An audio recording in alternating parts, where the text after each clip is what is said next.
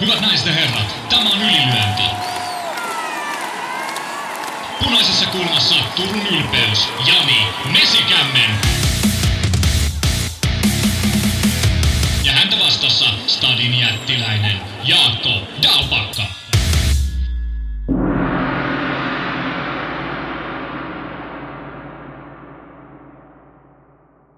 Se oli sellainen superviikonloppu, joka päättyy ratkaisemattomaan.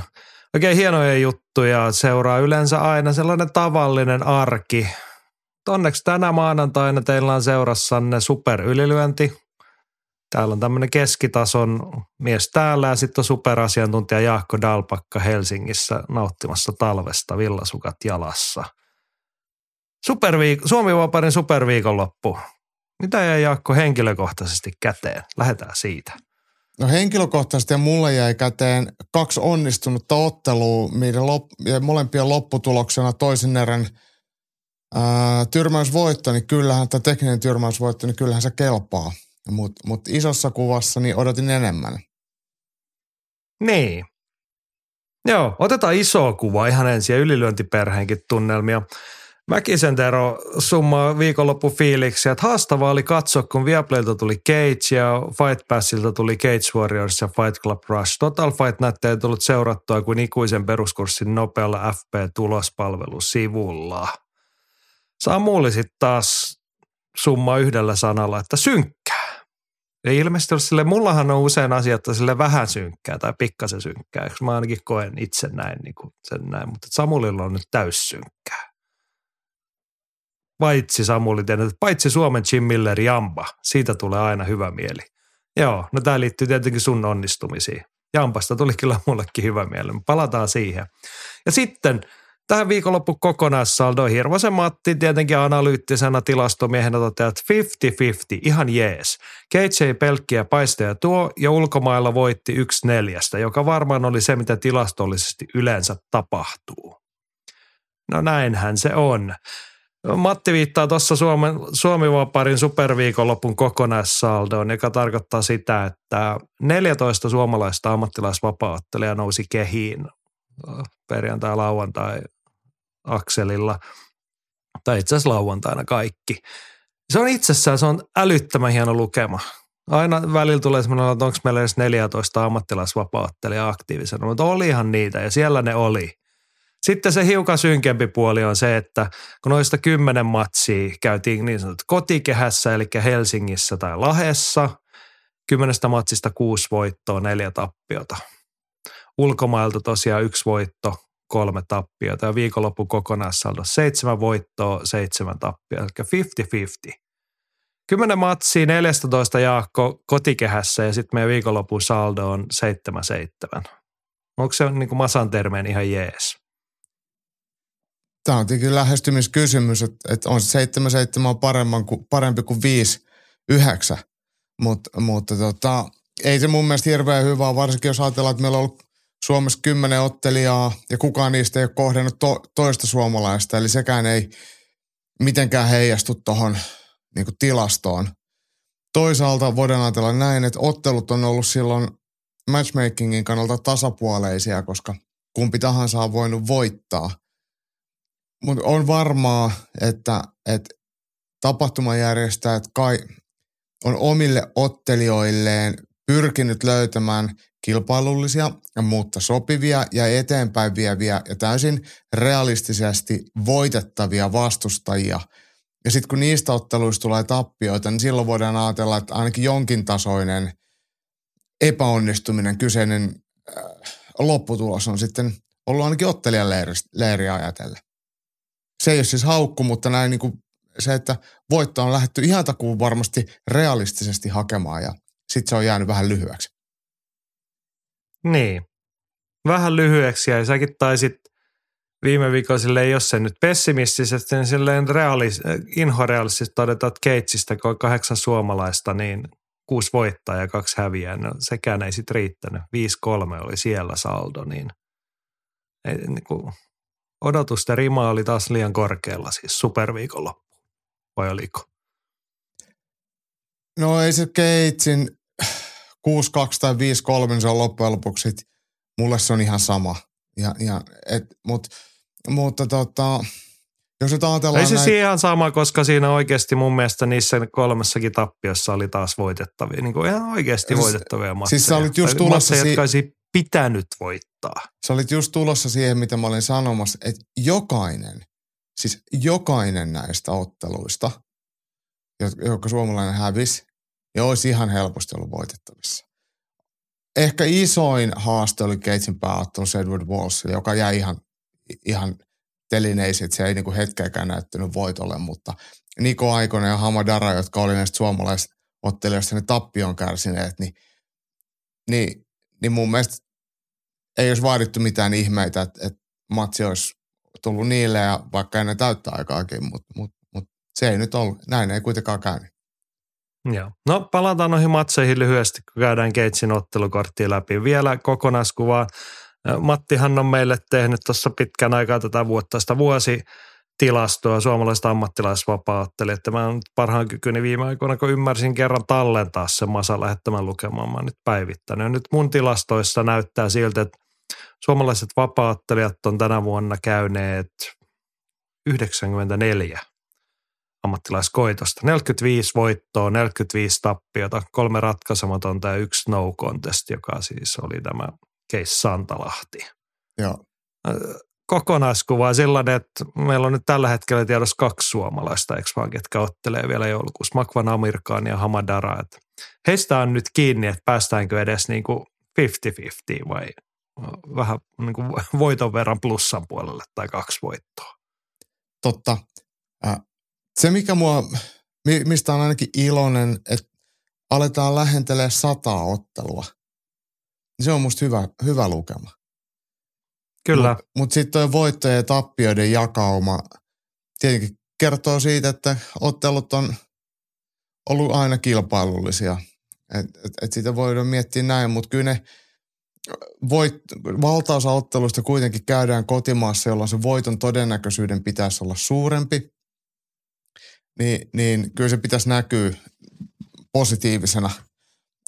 Että se pitäisi olla yli 60-40, jos olisi, olisi, olisi 100 matsia. Niin, kotimaassa on käyty tota, 60 ottelua, niistä 36 on suomalaiset voittanut. Mm. Se ei ihan 60 kyllä ole. No ei se kyllä kaukanakaan Ei ole, varmaan ole mutta kyllä kaukana. Mutta onko siis, onko 60-40 riittävä? Mä nyt mietin oikeasti. Ei vaan Ah, se 60-40 ota- ota- kokonaissaldona, että jos lasketaan ulkomaanmatsit siihen mukaan. Niin, eli silloin se pitäisi koto, kotimaassa olla 70-30. No suurempi. Kotikenttä Niin, niin, niin lähemmäs. Ja niin kuin silleen, että kun oikeasti se realiteetti on se, että sun valmentajat ja sun managerit ja sun kaverit järkkää niitä matseja. Ja mä, Niin nyt me päästään vähän yli 50 pinnaa sitten kotimaassa. mä ajattelen näin ihan yksilötasolla ammattilaisia, että et jos sä otat neljä matsia vuoteen ja sä voitat niistä kolme, niin se on mun mielestä ihan hyvä vuosi. Vaikka tietenkin olisi kiva voittaa se neljäkin. Ei se No, ole mutta se on ihan oike- oikeasti hyvä vuosi. Niin, niin, ja sitten niin, tullaan siihen, että millä tasolla sä kilpailet Niin. ja muuta. Mutta niin kuin, jos, sä oot UFC-tason ottelija, niin kyllä me jokaisesta, jos joku ottelee UFCssä neljä ottelua vuodessa, minkä maalainen tahansa, niin kyllä me yleensä noterataan, että olipas hyvä aktiivinen vuosi, ja jos se on niistä kolme voittanut, mm. niin Mm. kyllä me sitten ollaan niin kuin todettu keskimäärin, että no tollahan sujuu aika kivasti toi urheiluura. Jep. Ja siihen mun mielestä pitäisi vähän niin kuin pyrkiä, että mä pidän itse sitä semmoisena lukuna, että, että tähtäisi siihen suurin piirtein. Ja se, se, että silloin me ollaan kilpailtu myös itsellemme todennäköisesti sopivalla tasolla, että vaikka sinne tuleekin se tappio, niin se kertoo siitä, että, että, että on vielä ehkä kehitettävää, mutta myös se taso on, on silleen oikea ja, ja riittävä, että se vie eteenpäin. Ja sitten isossa kuvassa, siis jos viedään siihen sit toinen vuosi perään, niin sehän tarkoittaa sitä, että kahteen vuoteen niin tulee sitten vaikka kuusi voittoa ja kaksi tappia UFC, niin se on ihan hyvä. Ja sitten jos lyödään siitä kolmas vuosi päälle, niin sitten se on yhdeksän ja kolme, niin ei sekään ole yhtään niinku huono. Et Niin. parempi, Tai vaikka se olisi niin kuin alempi taso, että sä sitten vedät kaksi vuotta tolleen ja sä vedät yhden vuoden Gatesissa ja toisen vuoden Gates Warriorsissa, sun lista on kuusi ja kaksi, niin kaikki olisi varmaan ihan tyytyväisiä. niin. Ja tietenkin, ja siis, mu- mutta se on niinku vähän niin kuin se minimi, tai, tai minimi ja minimi, ei nyt voi sanoa, että on mitään minimiä, että kaikki muu on turhaa, mutta silleen, että siihen on mun mielestä ihan niin kuin, se on semmoinen hyvä luku ja sitten sit mielellään tekee paremmin, mutta, mutta to, toi vie eteenpäin ja tuolla voidaan ajatella, että ura menee eteenpäin. Joo. Se on realistista. Mennään isosta kuvasta, zoomataan kohti pientä kuvaa, ehkä mietin tota omaa ihan hatusta heitetty verta, että noin kaksi tollasta neljä matsivuotta, niin nythän se tilanne on sen tyyppinen, että joo, voi, joku voi otellakin kahteen vuoteen kahdeksan matsia, mutta sitten se voittaa kuusi kotimaassa ja sitten se menee sinne Gates Warriorsiin ja häviää ne kaksi siellä. Et se on mm. ehkä se niin kuin mun näkökulmasta synkkä puoli, että me kyllä jotkut onnistuu voittamaan täällä kotimaassa, mutta sitten ei ole valmiuksia juuri kenelläkään tunnu olevan kilpailla siellä kansainvälisesti. Mutta palataan siihenkin hetken kuluttua. Lähdetäänkö nyt siitä Keitsistä liikkeelle? Siihen on nyt useamman kertaa jo viitattu. Joo, anna palaa. Joo, ja siitäkin vähän yleisempää kuvaa ensin. Samulilta nimittäin kehuja. Pakko antaa propsit taas Keitsille TV-lähetyksestä. Nopea edittiä eikä häviä KV-toimijoille paljossa. Vielä vaikka avoin pisteytys sinne ja PFLstä kopioitua tilastoelementtejä, niin on kasuaalinkin kiva seurata, vaikka ottelijoiden nimet eivät sano mitään. Paljon aina puhutaan, että pitäisi tehdä sitä ja tätä, mutta itse pitäisin tapahtumapaikan ja yleisömäärän samana ja rakentaisin tulevaisuuden broadcastin varaan. En suomalaisten ottelijoiden, Lisää vaan ruotsalaisia ja norjalaisia kortille ja pohjoismainen, pohjoismainen kärkituote on valmis. Olavi kommentoi, että tämä olisi mielestäni oikea lähestymistapa ja Jimikin kommentoi, että tavallaan olisi hienoa nähdä Gates nimenomaan tasoltaan kovalaatuisena, vaikka se karsisi hieman sinivalkoista väriä. Nimenomaan Pohjoismaiden ja Baltian kovimmat ukot sinne, eikä Jaakon etnisen profiloinnin mukaisia prasseja, jotka treenaa Euroopassa. Huomaatko muuten tämmöiset asiat, kun tässä sanotaan, ne alkaa tarttua hetken päästä. Kaikki niin kuin ymmärtää sun etnisen profilointissa sitten niin kuin prassivihamielisyys alkaa levitä suomalaisessa kamppailuyhteisössä vähän ajan päästä. Se olisi väärin, koska valtaansa brasilialaiset hän oikeasti aika nastaa porukkaa. Mm, mutta sähän, sä oot nyt just nimenomaan linjannut, että kaikki prassit kusettaa. Mm. tota, älä nyt lähde perumaan. No niin, mutta me, me pysytään tuossa asiassa – Keitsin TV-lähetykselle kehuja. Ihan aiheesta. Itse en päässyt paikalle tällä kertaa, niin katsoin sitä hetken suomeksi ja hetke, hetkeksi englanniksi ja kuvallinen antihan oli perus hyvää laatua, niin kuin se on ollut vuosikausia. Ei siinä ole mitään. Sitten on noin Samulin kehitysehdotukset. Ei, toi on mielenkiintoista, että ei lähdetä, me ollaan puhuttu paljon siitä, että pitäisikö Keitsin uskaltaa tai yrittää kasvaa, niin toi Samulin pointti, että pidetään vaan se kultsa, se myy aina loppuun ja lähdetään panostamaan siihen broadcast-puoleen. No sitten tuossa on tämmöisiä pieniä juttuja, että kopioidaan PFL tilastoelementtejä, kun niitä ei niin vaan kopioida, kun jonkun tarvitsisi tehdä ne tilastot. Joo, se on. Ja, ja livenä varsinkin. Niin, se on, se on itse asiassa yllättävän haastavaa, että et, et tai ei se ole haastavaa nykypäivän teknologialla, mutta se maksaa rahaa. Siinä on se ongelma. Mutta mun välikysymys tähän, johon nyt sä saat vastata. Onko tolle aidosti markkina, että lähdetään kasvattaa suomalaista kamppailutuotetta broadcast tuota, siis mä tykkään tuosta ajatuksesta, mutta onko sille aidosti markkinaa? Ostaako norjalaiset ja ruotsalaiset, tota, ostaako suomalaiset sitä nykyistä enemmän? Että jos sinne tuodaan kaksi John Furuhaimia ja joku tanskalainen Sörenbakin pikkuserkku sinne pari sillasta ja yksi köyhän miehen Nikolas Dalby. Onko sille markkinajakko? Mä luulen, tai itse kyllä mä on aika varma siitä, että jos me tuodaan Pallerunqvist Ruotsista ja Janus Petkä Tallinnasta ottelemaan suomalaisia vastaan, niin se kiinnostaa tuhat kertaa enemmän kuin joku täysin geneerinen espanjalainen, jolle ei mitään tarinaa. Ja mun mielestä tämä tota Sten Saaremäe, joka Suomessa on käynyt suomalaisia voittamassa ja häviämässä, niin on hyvä esimerkki siitä, koska hän on ollut suomalaisia vastaan, niin hän, siinä on jatkumoa. Ja kyllä mä näkisin oh, silleen, että niin broadcast-ajatuksen tosi hyvänä, että oikeasti Keitsi olisi pohjoismaalainen liiga. Eihän norjalaiset saa otella missään kotimaassa. Ne käy Briteissä ottelemassa, niin miksei ne voisi käydä ottelemassa Suomessa.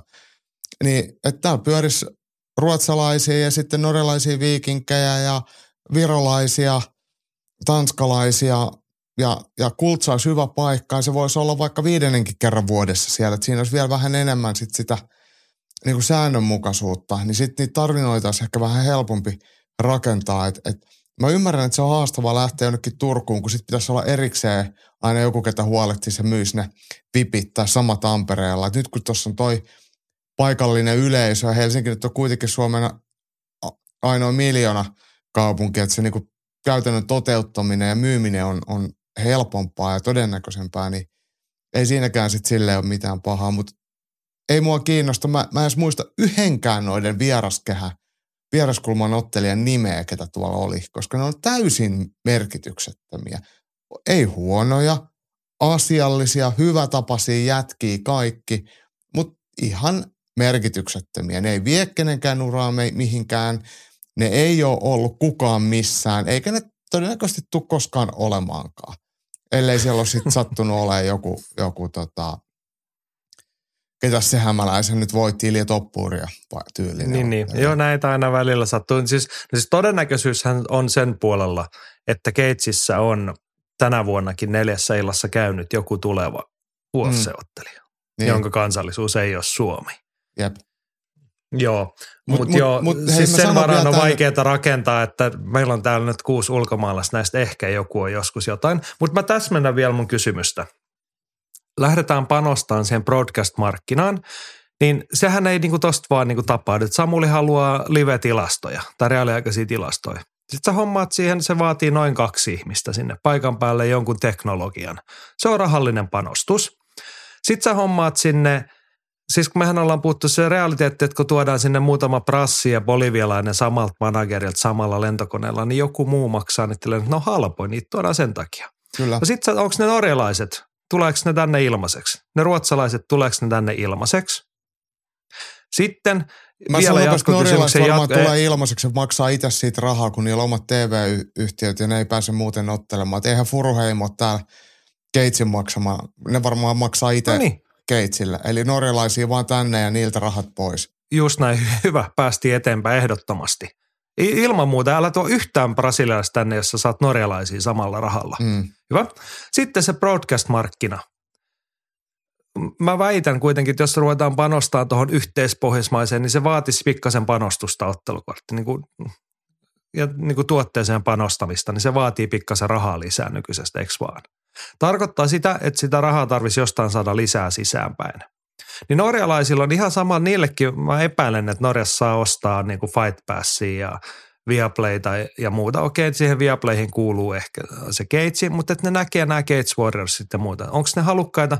Missä on se rima, että alkaa Ruotsista ja Norjasta tulla rahaa meille päin? Kun nyt oli esimerkiksi Fight Club Rush Ruotsissa, niin hän kasvaa aika hyvällä vauhdilla nyt heillä oli, niin kun he kasvattaa areenat, he kasvattaa yleisömääriä, he kasvattaa ottelijoiden tunnettavuutta. Niin miksi ruotsalaisia ottelijoita, managereita ja ruotsalaista yleisöä, millä panostuksella saadaan kiinnostaa niin, että se niiden virta ja niin kuin niiden pääomavirrat kääntyy Suomeen. Ja sitten vielä, se mistä, mikä on se olennaisin taho, mistä pitäisi saada rahaa lisää, jos me panostetaan broadcast-puoleen? Sä kysyt multa, että mikä on olennainen niin. taho. Niin. No, no siis nythän se myydään Viaplaylle ja Viaplaythan, jos Viaplay saisi sen tuotteen myytyä paremmin Ruotsissa ja Norjassa, se olisi vaikka selostettu ruotsiksi ja norjaksi, niin silloinhan Viaplay pohjoismaalaisena konsernina olisi valmis investoimaan siihen enemmän. Mutta mistä siihen Olisiko? saada sitten mainostajia Olla, niin. tai jotain, niin se on sitten toinen asia ollaan nyt Jaakko rehellisiä, että esimerkiksi Viaplay on, ei ole niin ollut viime aikoina u- uutisissa sen takia, että ne tekee älyttömästi tiliä, vaan sen takia, että on taloudellisesti tiukkaa. Viaplay tekee rahansa, niin kuin ollaan puhuttu jollain muilla urheilulajeilla todennäköisemmin kuin UFCllä ja Keitsillä. Niin paljonko sieltä puolelta, tai onko joku muu toimija, joka sanoo, että no me, mepä otetaan toi Keitsi tuolta meidän jakelumme, koska se että kuka on valmis maksamaan suomalaisesta ja pohjoismaisesta kamppailuurheilusta. Niin enkä sano, etteikö näin olisi, mutta niitä ei ole niin jonoksasti tuossa silleen, että tulisi mieleen nyt soittaa One Silver. Onko muuten One huomannut, että tuolla on noin tyypit, että niillä saattaisi olla muutama sata tonttua laittaa sun rahaa investoida tuohon. Mm. Koska soittaisin heti, jos niitä olisi. Tai soittaisin Kuroselle, että ei onko huomannut korona, että ollaan turkulaisia miljonäärejä, jotka haluaisi pistää kamppailuurheiluun rahaa. Niin. Tämä on se mun niinku iso kysymys tässä, eikä mulla ole siihen vastausta. pointti on siinä, että to make money, you gotta spend money, sanoo amerikkalaiset, eikö vaan? Näin, se Pitää oikeasti menee. olla halua, halua panostaa siihen asiaan, investoida, kehittää sitä tuotetta. Sittenkin ollaan sen jälkeen ollaan vielä sen aika ison kysymys, mikä mä väitän, että su, su, suomalaiset kamppailuurheilua niin kuin eniten jarruttaa on se, että kun ei ole mitään takeita, että ketä kiinnostaa meidän tämän oman piirin ulkopuolella.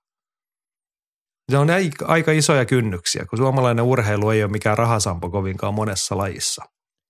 Ei, mutta kyllä, mut kyllä mun mielestä monia kehitysaskeleita pystytään tekemään ilman, että siihen syy, syydetään rahaa.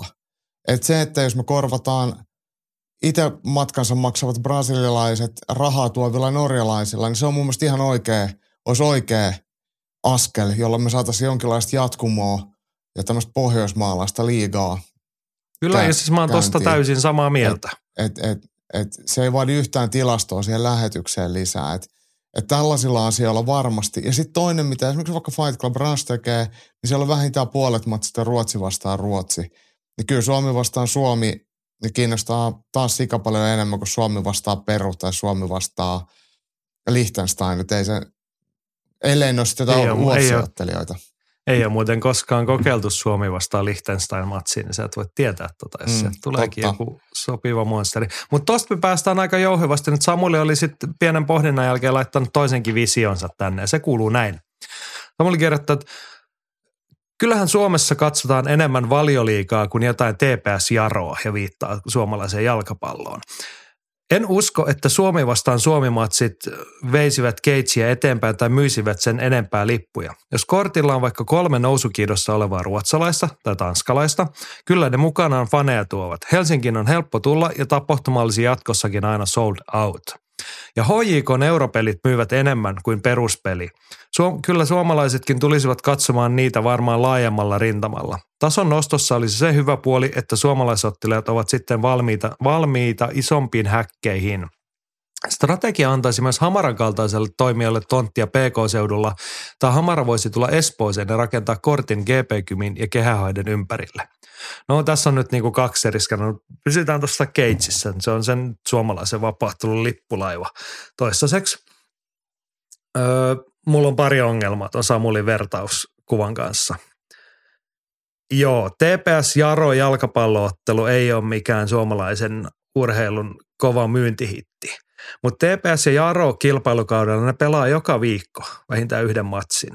Ja TPS Jaro-matsia käy katsomassa enemmän ihmisiä kuin yhdessäkään suomalaisessa kamppailutapahtumassa on tänä vuonna ollut paikalla. Ihan sillä joka viikkoisella tasolla. Sitten toi toinen. Se on ihan totta, että HJK europeleihin tulee enemmän väkeä kuin HJK liikapeleihin ja kovemmalla lipuhinnallakin vaihteeksi. Mutta sitten se, mitä se vaatii, että jos nyt äh, sä taisit olla katsomassa, kun Frankfurt oli HJK viera, oliko paikalla? En mä muista. Kyllä mä muutama europeli on ollut katsoa torstaina on mennyt muista, katsoa Aberdeen siellä peliä. pelasi. No Aberdeen on Aberdeen, mutta se on silleen, Aberdeen vastaa sitä, että Suomeen tuotaisiin vastaan mä tuoda olin kattoo. No niin, mutta siis otetaan Aberdeen. Sä oot menossa katsomaan, niin se vastaa sitä, että Suomeen tuotaisiin suomalaiselle ottelijalle tuore Gates Warriors-mestari Liam Gittings vaikka vastaan. Ihan semmoinen perustason britti, mutta miksi millä se saataisiin Suomeen? Tai eh, HJK mun mielestä pelaa nyt sitä Euroliikan lohkovaihetta. Siellä on Frankfurt, saksalainen Bundesliga-seura. Niin se tarkoittaa sitä, että me saataisiin eurooppalainen UFC-tason ottelija Gatesiin. Kuulostaako siltä, että se onnistuu nykymallilla vai tarviiko tehdä jotain siinä välissä, että sellaisia nimiä saadaan tänne? Aika, aika paljon pitää rahaa käyttää, mutta ei ne siltikään vielä tuo niinku mitään älyttömiä katsojamääriä. Mä en usko, että se on niin. niinku, Siinä on vieläkin se ongelma, niin, että pitäisi laittaa rahaa ja sitten jää edelleen se kysymysmerkki, että no joo, me otettiin nyt toi saksalainen UFC-ottelija niin UFC-statuksella, lyötiin sen naama tuohon tota, julisteeseen, niin sitten vieläkin on se kysymysmerkki ihan siihen iltaan asti, että no paljonkohan se nyt myy. Tai että mennä, alka- räjähtääköhän meidän striimipankki, että, että, että loppuksi kaista kesken, kun ihmiset ostaa niin paljon. mun mielestä tässä on niinku, me, me puhutaan tavallaan ihan oikeista asioista ja tärkeistä asioista. Ja mun mielestä kaupallinen aspekti on se sitten tapahtuma itsessään, tapahtuman TV-jakelu, TV-tuote, suunta. Kaikki ne on tosi tärkeitä.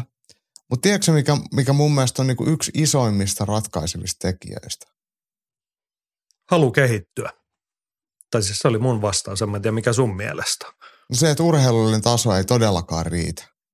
Koska ei, vaan niin. yksinkertaisesti laajassa rintamassa riitä. Tulokset kansainvälisesti huononee koko ajan, jolloin se auttamatta se, mielenkiintoiset onnistumistarinat, millä sitä lajia sit viedään julk- isossa kuvassa eteenpäin, millä saadaan huomioarvoa, niin kun niitä tulee vähemmän ja vähemmän ja, ja, ja suotuisissa olosuhteissa Sibeliustalolla tai, tai Hamarassa tai, tai, tai Kultsalla, niin ei tule tarpeeksi hyvää tulosta. Niin, niin sitten me, meidän tavallaan se itse avaintuote ei ole vielä niin hyvässä kondiksessa, että meidän tarvitsisi miettiä, että miksi me tuotetaan es, espanjalaisia UFC-ottelijoita Suomeen. Ei vittu, takki tulee. Niin, niin. Ei, se, se ei mun mielestä ole niinku se, meidän pitäisi saada sitä urheilullista rintamaa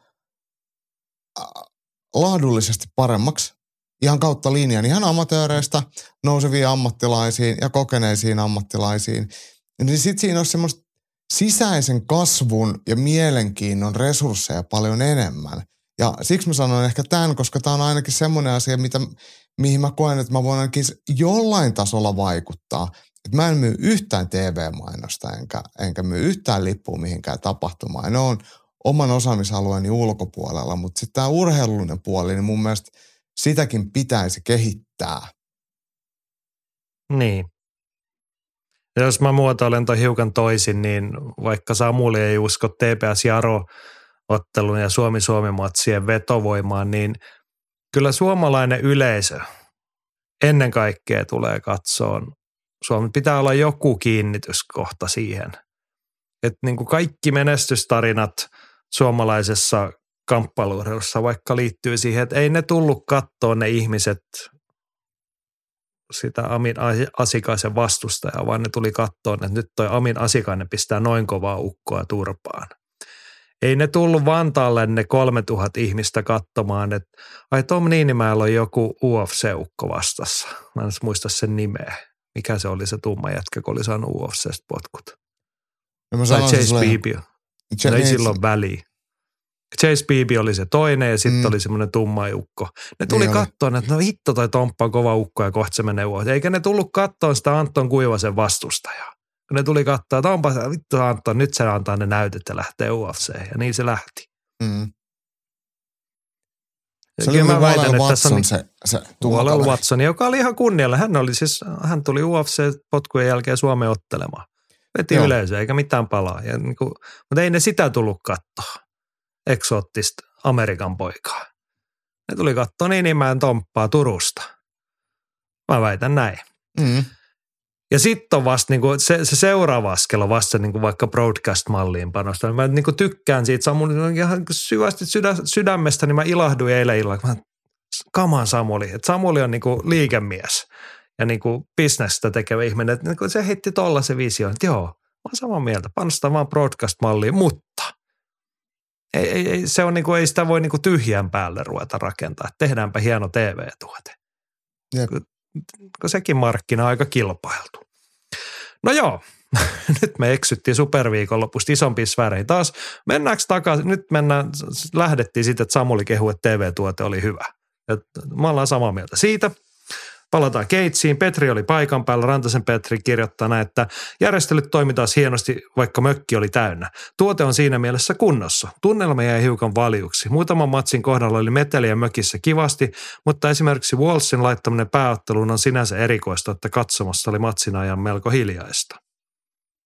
Mä muuten kiinnitin ihan niin striimiä katsomalla sama huomioon. Voi olla, että tietenkin saattaa niin matsin tapahtumat, laatu vaikuttaa siihen, mutta mutta sitä ennen Emil Kurhelalla oli omat kannatusjoukot paikalla ja jotain mökää mökissä ja muutama muu paikallisen sorttinen ottelija vähän herätti siellä mielenkiintoa, mutta mut, mut, noinkin olennaisia asioita.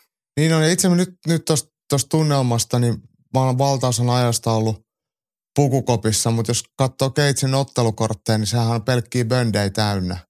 Et eihän siellä ole mitään PK-seudulta ketään muut kuin Jamba ja Teo Kolehmainen, joka otti siellä alkukortilla, että et, Eikö Kurhelaa lasketa, kun se on riksusta?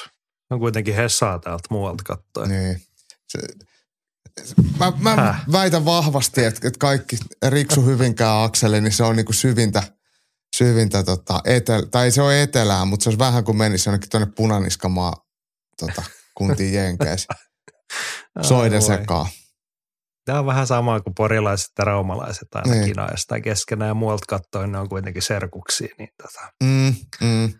Ja yleensä ihan kirjaimellisestikin saattavat olla, mutta tota, joo, se on toinen juttu. Se, niin, mutta kyllä tuo tunnelma he... vaikuttaa, että et, et, et, et ei ole niinku semmoista paikallista tähteä. Ei he, vaikka Edi on musta niinku he, näyttävä ottelija parhaimmillaan, helvetin hyvä jätkä, mutta ei sillä ole niinku myynnillisesti mitään merkitystä, että Edillä ei ole semmoista fanikuntaa, ehkä minkä hän ansaitsisi. Mutta mut ei vaan ole, niin ei se niin pääottelijana ole mitenkään merkityksellinen. Ja hei, otetaan ihan samahan toistuu Hamaraillassa. Siellä oli Missi Saaristo, paikallinen stara ja ihmiset alkaa tuntea.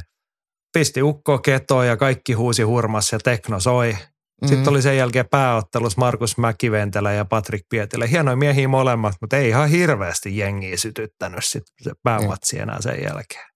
Oisa nyt toinen oli Seinäjoelta ja toinen oli Lahesta. Niin. niin Ei toisaalta se nytkin ollut ihan makeita, kun Jamba olisi tullut pääottelu, siellä olisi saatu kuunnella sitten illan viimeisenä kappaleena Kristina Braski. Joo. Mutta hei, Petri oli tosiaan paikalla. Hän, heit, hän heittänyt joka matsista tuollaisen noin lauseen mittaisen arvio. Jos mä luen ne ja käydään nopeasti läpi ja sitten me mennään eteenpäin, koska superviikon lopussa oli ne 14 suomalaista ja muutama muukin aihe tässä puitavana. Käykö tälleen? Käy mulle. Mennään tuota ottelukortin alkupäästä. Mika Kalli on vastustajalle luokaton, mutta kehähaastattelu timanttia. Nyt en kyllä osaa sanoa tosta. No siis on samaa mieltä, että vastustaja oli heikko ja Mika pisti sen nippuun niin kuin pitikin, mutta kehähaastattelu jäi nyt kyllä kuulematta ja katsomatta. Joo, en mäkään kuunnellut. Siis mä, mä oon valtaosan ajasta ollut tuo pukkarin puolella. Ja toihan oli itse asiassa toi Mika Kallion oli eka noista pääotteluista, mitkä televisioitiin. Ja just ennen siitä meidän kundi Kolehmaisen teot tyrmässä GBn Hamdi Osmanin, niin me oltiin vielä siinä pukkaripuolella silloin. Joo. Tämähän oli muuten aika pieni biiffi, oli, mutta kun siis palataan nyt vielä näihin Suomi-Suomi-asetelmiin, niin niissä kuitenkin se, että kun tuodaan joku tuolta ulkomaat, niin eihän ketään ole niin kuin, kukaan ei tiedä sen some eikä kukaan seuraa mitään ja korkeintaan matsin jälkeen kehutaan, että olipa sympaattinen tai ei ollut. Mutta tässä Kolehmaisen matsissa oli pieni biiffi. Eikö joku GPn kundit oli sitä mieltä, että tämä on kova tyrmäämään tämä meidän iso jätkä, että se pistää varmaan Kolehmaisen unille. Ja Teo taisi jossain omalla sometilillä, että tässä parissa on vain toinen, joka on oikeasti tyrmännyt joskus. Niin. Ja, niin. ja pisti nytkin ukkoa ketaa sitten. Joo. Mutta, tota, että on, niin kuin siinä on kuitenkin pikkasen aineksi sitten. On, on. Suomi, Suomi. Mutta joo, kiva Mut kyllä siis. se näki tunnelmassakin niin. sitten, että vaikka ei ollut virallisesti tapahtuma alkanut, niin kyllähän siellä oli niinku oikein hyvä pössis. Osmanilla oli paljon GB, GB-porukkaa ja sitten oli kolehmaisia kavereita, niin, niin se oli ihan kunnon matsi. Joo, just näin. No mutta Mika Kallio voitti illan ekan TV-matsi ja ammattilaismatsi. Seurasmatsissa oli Riku Urholin ja Petri että Urholin oli taas illan positiivisin suomalainen suorittaja. No joo, mietin sen tästä, mutta siis Riku ilahdutti. Mun mielestä siinä oli hyviä juttuja ja sitten semmoinen urholiinmainen voitto, että otanpa tosta ja rutistan. Joo ja siis kiva, että Rikun ura on lähtenyt nyt alkukangertelun jälkeen silleen niin kuin nousukiitoon ja pikkuhiljaa semmoista tasaisuutta tulee. Tämähän nyt on just se, että kun ei ole ollut yhtään amatöörimatsiikaan alla, niin sitten sitä on joutunut opettelee ammattilaisena, ei se automaattisesti ole niin helppoa. Niin, niin tota, nyt se alkaa olla sitä, mitä pitää olla ja toivon mukaan nähdään rikusti seuraavassa keitsissä. No niin, oh, joo. Pökköä pesää vaan lisää matseja. Ja Petri totesi seuraavasti Dara vastaan Pereira oli kyllä surkea matsi. Tuomarille pisteet, että nosti ukkoja tasaiseen tahtiin pystyyn. Musta oli ennen kaikkea turhauttava matsi. Hamadara oli siis yksi sillan suomalaisista, joka hävisi, niin Turun poika olisi voinut sitä matsia viedä ja voittaa. Hän pärjäsi pystyssä ihan hyvin ja sitten aina kun hän rupesi pystys pärjäämään, niin hän jotenkin meni itse sinne halaamaan niin kuin lähietäisyydelle ja pysty painiin. Ja sitten hän päätyi joka kerta mattoa siitä, jossa hän ei sitten pärjännyt prassille. Tämä oli ehkä semmoinen malliesimerkki Hamadaran semmoista epätasaisuudesta, että se semmoinen tunteella otteleminen on parhaimmillaan hienoa ja se tapahtuu yllättäviä asioita ja sitten, sitten silloin kun pitäisi otella tosi kurinalaisesti ja järkevästi, niin sitten se ei enää onnistukaan. Sitten sit hävitään matseja, mitkä vois voittaa, mutta mut tällaista tämä on. Niin. Hän, Hamaan vahvuus ja heikkous se, että hän höntyilee. Höntyily mm. on kiva katsoa silloin, kun se tuo tulosta ja sitten se vähän harmittaa, kun se ei aina natsaa. Jep. Joo. Ja sitten Petriltä, sitten oli tämä ehkä illan, en mä tiedä oliko tämä edes turhaa, että tämä oli vaan niin kuin jotenkin, veti hiljaiseksi. Antaa Petri kertoa. Aikosella oli matsi tokassa erässä hanskassa, mutta rupesi hosumaan ja hävisi ihan omaa hölmöyttään. Ihan voitettavissa oli. Ja siis Niko Aikosen matsihan oli ihan voitettavissa jo ekan erän, ekan kymmen. Hän meinasi niin kuin kymmenes sekunnissa lyödä tajuttomaksi sen vastustajan. Ihan hirveä mylly sitten se ei vaan niinku, ei tää loppunutkaan ja sitten se lähti lippeämään lapasesta. Toka erä alussa sama, ihan täysi aikoisen showta. Ja sitten hän jotenkin onnistui häviämään sen ennen täyttä aikaa siinä. Se eikö mennyt pisteen? Ei kun pisteelle, anteeksi. Joo, niin se menikin. Niin. Hän hävisi sitten toka ja kolmannen erän pisteen joo, varmaan se oli niin. niin. Tota, joo, mut, joo. Mut, siis mutta, tuloksiahan ei tässä nyt ihan äkkiseltään näe mistään internetistä, niin menee vähän muistin varassa. Joo, ei niitä kannata tiedottaa. Kun tapahtuma on ohi, niin ketä kiinnostaa. Mut, mutta tota, tosiaan se vähän, mitä mä aikaisemmin matsista näin, siinä niin livenä kattelin siitä catwalkita just toka erä alkuun, kun se leipoi sitä espanjalaista kuin vierasta sikaa. Mä ajattelin, että no niin, ei, ei tässä mitään. Että mä seuraavaksi tuonne taakse, että kohta alkaa olla meidänkin aika tulla sieltä esille, että tämähän matsi päättyy kohta, mutta, mutta se päättyy sitten ihan eri lailla, mitä mä oletin harmittaa jotenkin, kun Aikonen on kyllä niin tosi hyvä, mutta jotenkin sitten se, varmaan hänelläkin sit to, totuus on se, että matseja on hänelläkin tosi vähän. Kymmenkunta amatöörimatsia ja sitten ammattilaiseksi sit siinä on ollut sitten vastoinkäymisiä, niin se semmoinen rutinoitunut ottelija, niin ei ehkä ihan niin helposti tollaisissa paikoissa sitten päästäisi matsi enää lipeämään, mutta, mutta eteenpäin ei siinä muu auta. Resurssit niin. on vaikka ja mihin. Joo. Ja niin on kyllä aineksi olla kotimaisen organisaation vetona, koska matsit on aina värikkäitä. Nyt se oli tällä kertaa oli joku oopperalaulaja vai mikä ukko se oli vetämässä. Enhän mä nähnyt sitä. Mä olin taas siellä takana, mutta, mutta joo, Jotain kyllä kuulin. Aariaa tai muuta, muuta se siinä lauleskeli, joku vakuuttavan näköinen herrasmies, mutta tota, katsotaan mitä ensi kerralla. Joo. Joo, sitten Petri Arvo, että pakko sanoa, että Furuheim on kyllä noista Keitsin sopimusottelijoista melkein se kiinnostavin. Ei koskaan tylsiä matseja. Joo. Hmm. Hyvä matsi se oli viimeksi. Yhtään. niin, siis ihan varmaan ok matsi oli, mutta ei mulla oikein mitään mielikuvaa. Ei vastustajasta eikä Furuheim, muuta kuin että Furuheim voitti sen. Niin. Hmm. Norjalaista on isolla porukalla nimi... ja oma kar- kameramies mukana ja hyvä ottelija hän on ja nasta jatka kaikella tavalla. Mutta se, että kun otellaan jotain taas jotain täysin merkityksettömiä tyyppejä vastaan, niin ei silloin, ei se kiinnosta silleen ketään. Niin, ja sitten pitäisi jotenkin osata jonkun kertoa tätä tarinaa. Kuluttaa niin myydään, että hei, tämä on tämä norjalainen, tämä on nyt meidän jätkä. Mm. Että me luodaan tässä täällä tähti. Että voi olla tässä käy niin, että mekin tässä maristaa sitten jossain kohtaa Jon Furuhaimo jossain maailmalla isona tähtenä ottelemassa. Sitten voidaan, niin tämä oli muuten Suomessa joskus, että muistaako joku sen matseen? Mutta ajattelin, että kun tämä tiedotettaisiin, tiedotettaisiin vaikka, vaikka sitten Keitsin tai jonkun toisen toimesta näin, että et, et minkä takia se on täällä ja nauttiiko se olla täällä ja, ja, ja, ja ylipäätään loisi sitä hahmo. Et nyt, nyt se tulee punnitukseen, että se tulee ottelee ja kiittää haastattelusta, että kiva oli ja, ja lähtee, niin, niin en mä tiedä siitä yhtään mitään. Niin, sama. En ole kyllä ponnistellut myöskään sen eteen. Tänne ei ole onnistunut sellaista kiinnostuksen kynnystä itse herättämään, että no ottaisinpa nyt selvää. Että onpa kiinnostava jätkä.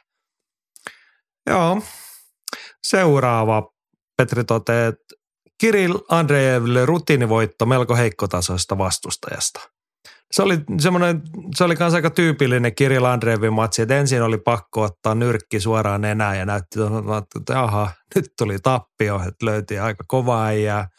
Mutta sitten se Kirill Andreevin vahvuus siinä, että hän pystyi ottaa se isku vastaan ja keräsi lelunsa ja sai sidottua ja painista alta hän käänsi kyllä aika hienosti ja sittenhän se oli ihan, ihan menoa sit siinä kohtaa, kun hän sai käännettyä sen tilanteen.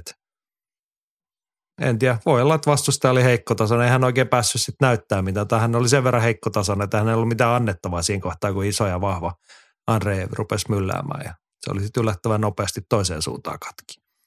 Kirill oli ihan, se, Kirillhan on oikeasti tosi nasta ja, ja, ja hauska jätkä kaikella tavalla. Oltiin siinä pukkarissa tietenkin samoihin aikoihin lämpö, lämpötilassa Kirillin kanssa ja sitten Kirill sanoi, että sit, Jaakko, sit, sit sanot matsin jälkeen, että et, et, et vähän annat semmoista yleistä palautetta, että mikä hänellä toimii ja mikä ei toimi, mutta älä sano nyt ennen matsia mitään. Ja sitten se tulee matsin jälkeen takaisin ja sanoo, että ei tarvi muuten sitten sanoa yhtään mitään, että tuosta matsista eikä mistään muustakaan. Kyllähän tietää. Mm. Että et vissi oli tyyli eka, eka lyönti osunut suoraan enää ja sitten oli, oli painittu mies kumoon. Mutta se oli jotenkin mun mielestä niinku hauska tilanne, että hän itsekin naureskeli sille, että ei tarvitse kyllä sanoa, että, että kyllä hän tietää. Niin, sitten tuli mieleen se Mike Tysonin kuuluisa sanonta, että jokaisella on joku hyvä suunnitelma niin kauan, kunhan niitä lyödään nyrkillä naamaan. Mm. Niin tota, varmaan oli Andrei reenannut monta viikkoa ja tehnyt ottelusuunnitelmaa, että tehdään näin ja koitetaan näin ja olla, kehitytään vähän eteenpäin. Ja sitten vastustaja löi kerran nenää aika kovaa, niin ei vittu ja meni siihen. Sitten oli pakko paini, semmoista paniikkipainia, mutta hän hoiti sen. Kyllä, siis pakkohan sitten nostaa hattua. mun mielestä niin kuin vielä tuo lähestyminen, että voi osaa vähän nauraa itselleen, niin se on, se on, se on kullan arvosta. Kirilla on mukava jätkä. Kyllä. Joo, sitten seuraavana häkissä ja sen liepellä nähtiin Jaakko Dalpakka, Janne Elonen Kulmalan – avustajana ja Petri kertoo todella fiksua ottelemista Jambalta. Katsoi rauhassa omat paikat ja hyödynsi komeasti tilaisuutensa. Ja Henkka oli tuohon kommentoinut, että no Henkalla oli itse asiassa oli viikonloppu toppilista. Mä oon pilkkonut se osiin, koska se menee muuten hankalaksi. Niin yksi niistä oli Jampan kehän tulo biisi. Kristiana Prask ei petä koskaan. Upea voitto myös, toivottavasti ensi vuonna ulkomaille. Niin. Jannes on aina se, että niinku vielä siis tota vapariuraa on nyt ainakin 15 vuotta siellä niin alla, mutta et, vielä nyt taas kun pari voittoa alla, niin jengi rupeaa miettimään, että kyllä Janne eväät riittää sulkomaille. Ja riittäisihän ne, mm. jos tolleen vedellään. Jep. Mutta tästä mutta oli, joululomaa niin. ja katsoo sitten, mitä tekee. Niin. No mutta sano nyt valmentajan näkökulmasta, millainen, tai sun arvio Janne Matsista? No mun mielestä se oli hyvä ottelu monellakin tavalla, että et lähtökohtaisesti jos omissa ei soi, etkä saa vaaran paikassa varsinaisesti kertaakaan, vaikka brasilialainen oli taitava painija, niin mattoottelun puolella kailuongelmia ja sitten progressiivisesti hyökkäämistä lisäämällä, niin sitten sai, sai siitä sitten TK-voiton, niin, niin totta kai se on, on tota onnistuminen. Niin ja oikeastaan he yksi semmoinen, että kun Jan, Jambalhan on ollut sitä, että välillä kun matseista tulee vaikeat paikkoja, niin sitten se lähtee valumaan väärään suuntaan. Ja nytkin vaikka oli muutama semmoinen tilanne, missä vastustaja pääsi ihan hyvin painimaan ja oli semmoisia tilanteita, missä huonona päivänä ka- kaikki olisi voinut mennä perseelleen, niin ei, ollut mitään ongelmaa. Ne klaarattiin ja, ja hoidettiin tyylikkäästi. Nimenomaan niin kuin, siis Jamba näytti ne sen työkalupakkinsa, mikä hänellä on. Että niin kuin se oli oikeasti teki hyviä asioita, se vastustajakin mm. jossain kohtaa. Sitten Janne vaan niin kuin nollasta tai käänsi ne tilanteet niin kuin täysin oikeilla siirroilla siihen. Niin sitä oli kiva nähdä. Ja oli se nyt siis kyllä lämmitti sydäntä, kun oli taas palautettu sisääntulomusiikki Kristina Praskin klassikko. Jep. On se kaikessa. Kyllähän se liikuttaa raavaita Joo. miehiäkin. Mutta tiedätkö mikä oli parasta Jamba-matsissa, tai niin kuin paras hetki. No. Näikö sä, mitä tapahtui siinä, kun te olitte mennyt muut kulmamiehet, että teet ohjattiin sinne jo niin kuin punaiseen kulmaan?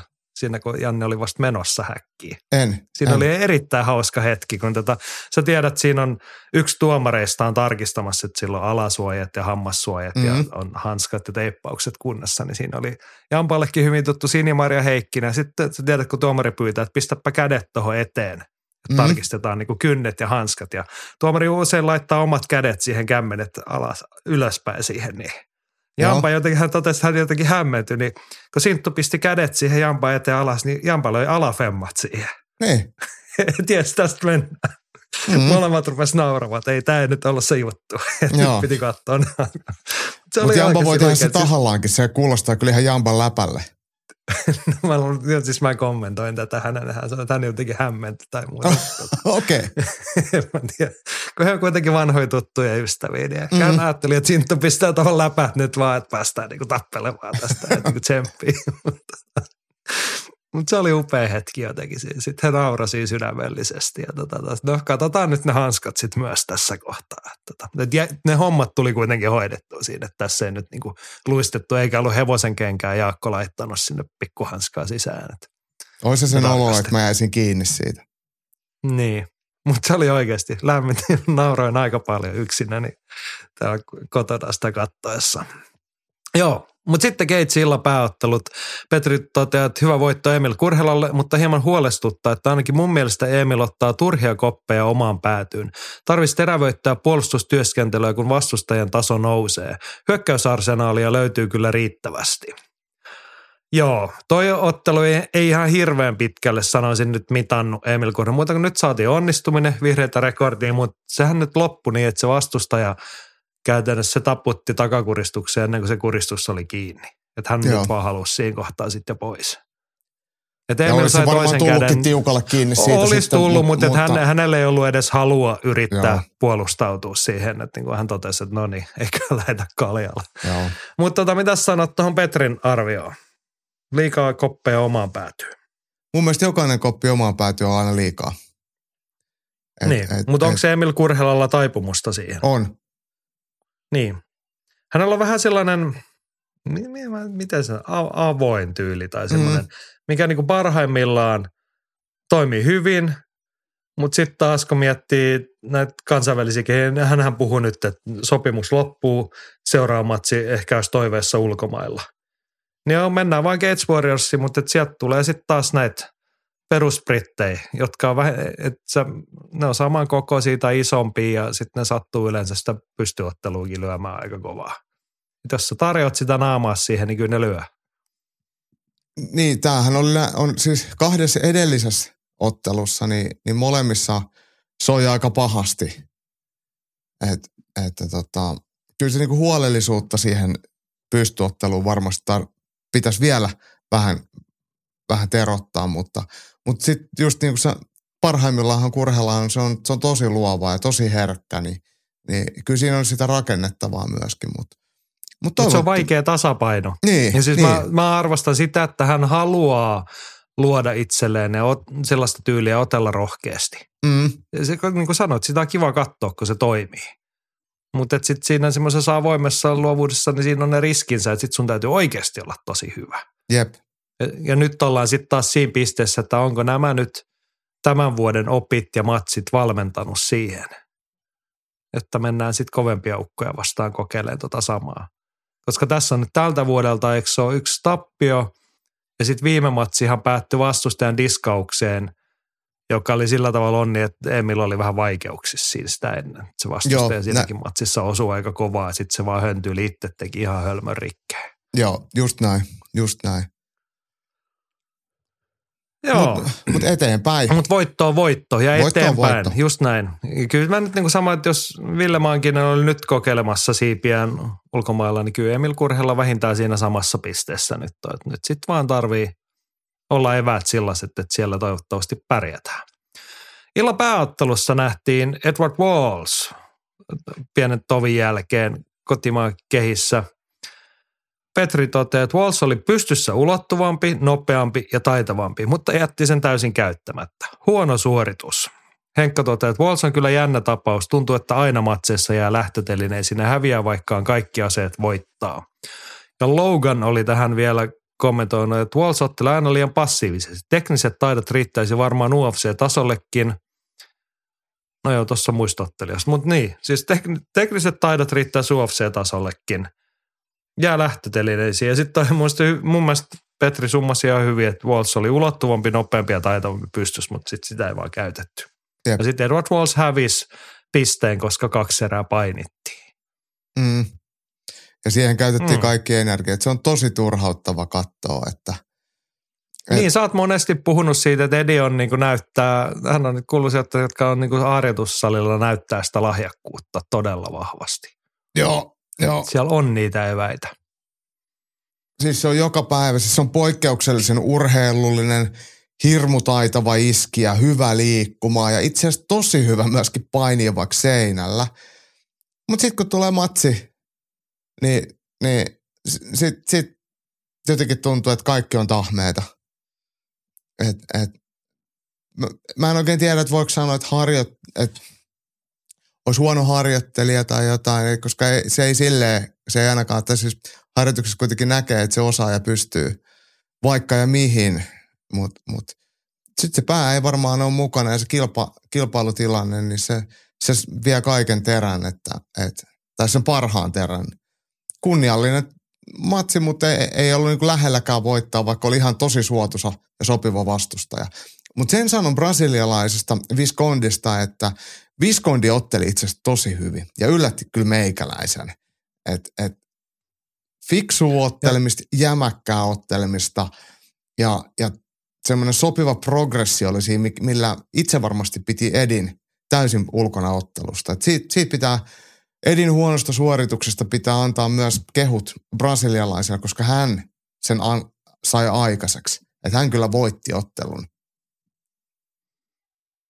Joo, siis ei, ei mitään pois Brassilta. Hän, mä jäin miettimään sitä, että olin tuossa sanomassa, että hän tähän niin kuin mainostettiin, että nyt tulee niin kuin BI-brassi, se oikein niin kuin, tämä, on, se toinen etninen stereotypia brasseista, että ne on niitä brassijuutsuukkoja. Niin Tero sanoi hyvin, että pääottelu Viskondi ei tainnut olla pelkkä BI-mies, vaan alasviennit olivat todella räjähtäviä ja vapaapainityyppisiä. Iskutekniikoissa oli uhkaa riittävästi. Niin, hän sai pidettyä matsin tasoissa niissä pystyhetkissä ja sitten hän otti kyllä aika väkeviä kaatoja. Sitten ja osui itse asiassa siihen kyllä- pystyssäkin muutaman kerran tosi hyvin. Mm. Joo. Mutta ehkä niin kuin meille suomalaisnäkökulmasta kyllä se pää, päällimmäisenä nyt taas semmoinen pieni turhautuminen ehkä. Joo. Ja klassisesti Jeppulas. kuti piippuu. niin. Joo. No nyt ollaan superviikonlopun Annissa päästy toi keitsi käyty läpi. Nyt meidän täytyy mennä eteenpäin. Lahdessa otettiin Total Fight Night. Se oli ilmeisen onnistunut tapahtuma, mu- muutakin lajia kuin vapaaottelua. Siellä oli neljän miehen tainyrkkeliturnaus ja todetaan, että tässä kohtaa onnittelut Tessa Kakkonen voitti VBC, nyt en muista painoluokkaa, mutta mitä se on, jotain 50 kiloa siellä. Se oli joku mini flyweight 47, pistä jotain, eikö se ollut Joo. näin? Niin, Euroopan mestaruus, eikö Mm. se näin ollut? Kyllä. Näin se taisi ja olla. vahvalla esityksellä ennen kaikkea, että ei siinä jäänyt epäselvää eikä tarvinnut tuomaripeliä kenenkään spekuloida. Hieno esitys, mutta puhutaan me tota muista asioista. No Katjalla on jäänyt vähän pahaa mieltä. Viikonlopusta jäi mulle harmitus, kun Solid Sportilta ostettu Total Fight Nightin striimi ei toimi. Odottelen edelleen vastausta tukipyyntönä. Janna Arnikoivu oli tuohon kommentoinut, että oli hänelläkin vaikeaa ja piti käynnistellä uudestaan ja jotta sitä ja tätä ja sai lopussa toimimaan. Ja onneksi okay. tallenne löytyy sieltä, mutta tota, harmillisia noi tietty. Kyllä, Mutta noi yleensä kertoo siitä, että silleen pieni kulta, hopeareunus siellä synkässä pilvessä, että silloin siellä striimillä on ollut sen verran kysyntää, että on palvelu alkaa kaatua. Todennäköisesti Toi se on aika, aika tätä. usein on se selitys, mutta tota, paikan päällä Lahden Sibeliustalolla oli ilmeisen onnistunut ilta, tyytyväisiä ihmisiä ja kommentteja sieltä kuulunut. Öö, sieltä otetaan nyt päällimmäisenä se The Last Dance. Henkka toteaa, että tietysti pitää omalla listalla nostaa patun voitto. Hienon miehen, hienolle uralle, upea päätös. Joo, tätä me nyt jo tunnelmoitiin ennakkoon, että kiva kun Patrick Pietilälle saatiin järjestettyä tällainen matsi. Ja Joo. siinä sitten ennen täyttä aikaa voitto prassista, millä niin kuin sillä ottelulla sinänsä eikä tuloksella eikä vastustajalla muut suurta merkitystä, mutta onhan se kiva, että se päättyi onnistumiseen toi Voit olla yöhön. pitkä uro. Niin, Hanskat jäi sinne kehän keskellä. niin. Mutta onnittelut Patulle urasta, onnittelut onnistuneesta päätöksestä ja onnea valitsemallasi tiellä. Eiks vaan? Näin se menee ja mä luulen, että Patrick Pietilää tullaan varmaan sitten näkemään muiden lahtelaisten vapauttelijoiden kulmassa ja kaikenlaisessa muussakin tuskin hän ihan täysin katoaa tästä vapauttelukentästä. Niin. Olisiko siis, tämä on taas se tuttu tilanne, että Patrikin vaikka mitään maailmoja mullistavaa uralla saavuttanut, niin kuitenkin monen monta vuotta ollut tuossa mukana, tehnyt töitä, käynyt ulkomailla ottelemassa, kerännyt sitä oppia, niin olisihan se suotavaa, että se oppi jollain tapaa säilyisi ja jaettaisi sitten seuraavien ikäpolvien hyödyksi. Näinpä. Joo. Siellä oli toinenkin, toi oli siis sitä viikonloppu onnistunutta Fin MMA-saldoa, kun Patrick Pietilä kirjautti itselle uraviimisen voiton ja yhden positiivisen merkinnän. No viikonlopun saldo. Sitten oli toinenkin ammattilaismatsi. Romeo Tanvera kohtasi jonkun liettuan miehen, eikö ollut? Joo. Masa summaa näin, että Tanvera loi ristiin, jolloin on hyvä muistaa Harri Nivan viisaat sanat. Sen verran pahasti vihu näytti ihan ekan erän loppuun osuneen Romeon, että Rexiltä oikea päätös heittää pyyhe. Mutta oli viis, viihdyttävä viisiminuuttinen. Romeon vihua voisi toistekin tuoda Suomeen, ei haittaisi vaikka uusinta. Joo, ottelu päättyi melko rajuun ja vauhdikkaan viisi minuuttisen jälkeen siihen, että imatralaisen kulmasta heitettiin pyyhekehää, eli todettiin, että ei ole äijä ottelukunnossa enää.